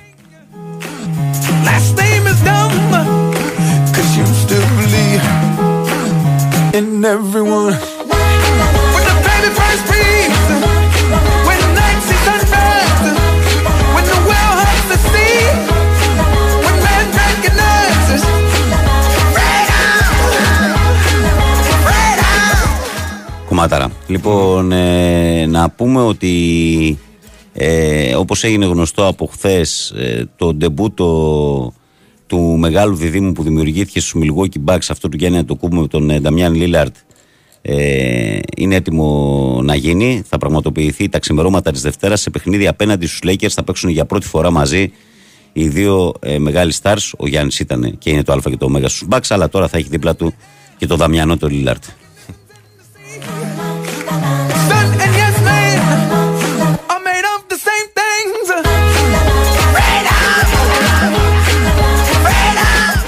Καλημέρα από Μαρούσι, Παύλος είκοσι ένα, είστε η καλύτερη πρωινή παρέα. Παυλάρα μου, να σε πάντα καλά. Ε, ο Σπύρος λέει καλημέρα στην παρέα. Μεγάλη καψούρα που είχα και μπλούζα της Εθνικής Ιταλίας ήταν ο Λούκα Τόνι. Ο Λούκα Τόνι, μια πολύ ιδιαίτερη περίπτωση ποδοσφαιριστή. Ένας παίκτης ο οποίος μέχρι τα είκοσι τρία είκοσι τέσσερα δεν υπήρχε στο χάρτη. Ε, αλλά μετά ξαφνικά εκεί στα είκοσι πέντε είκοσι έξι έκανε ένα τεράστιο σκάσιμο στην καριέρα του.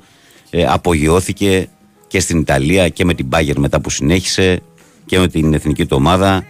Ένα center for, center for, ρε παιδί μου. Αυτό που όταν λες τη λέξη center for, τέτοιους ποδοσφαιριστές έχεις στο μυαλό σου, σαν τον Λούκα τον Τόνι και, και με τον πανηγυρισμό τρελαίνομαι έτσι, με το χέρι. Αυτό θα μας μείνει πάντα. Yeah. Τα μυαλά μου δεν είναι καλά. Καλημέρα, Βαγγέλη, και πάνω. Αύριο θα προσπαθήσω να βγω στον αέρα γιατί κάποιος ακροατής προσπάθησε να πει ένα δράκολι. Καλημέρα, Κώστα, από Σεπόλια. Κώστα μου, ό,τι νιώθεις εσύ. Εμείς εδώ θα είμαστε. Με τον Παναγιώτη θα σε περιμένουμε. Να είμαστε καλά.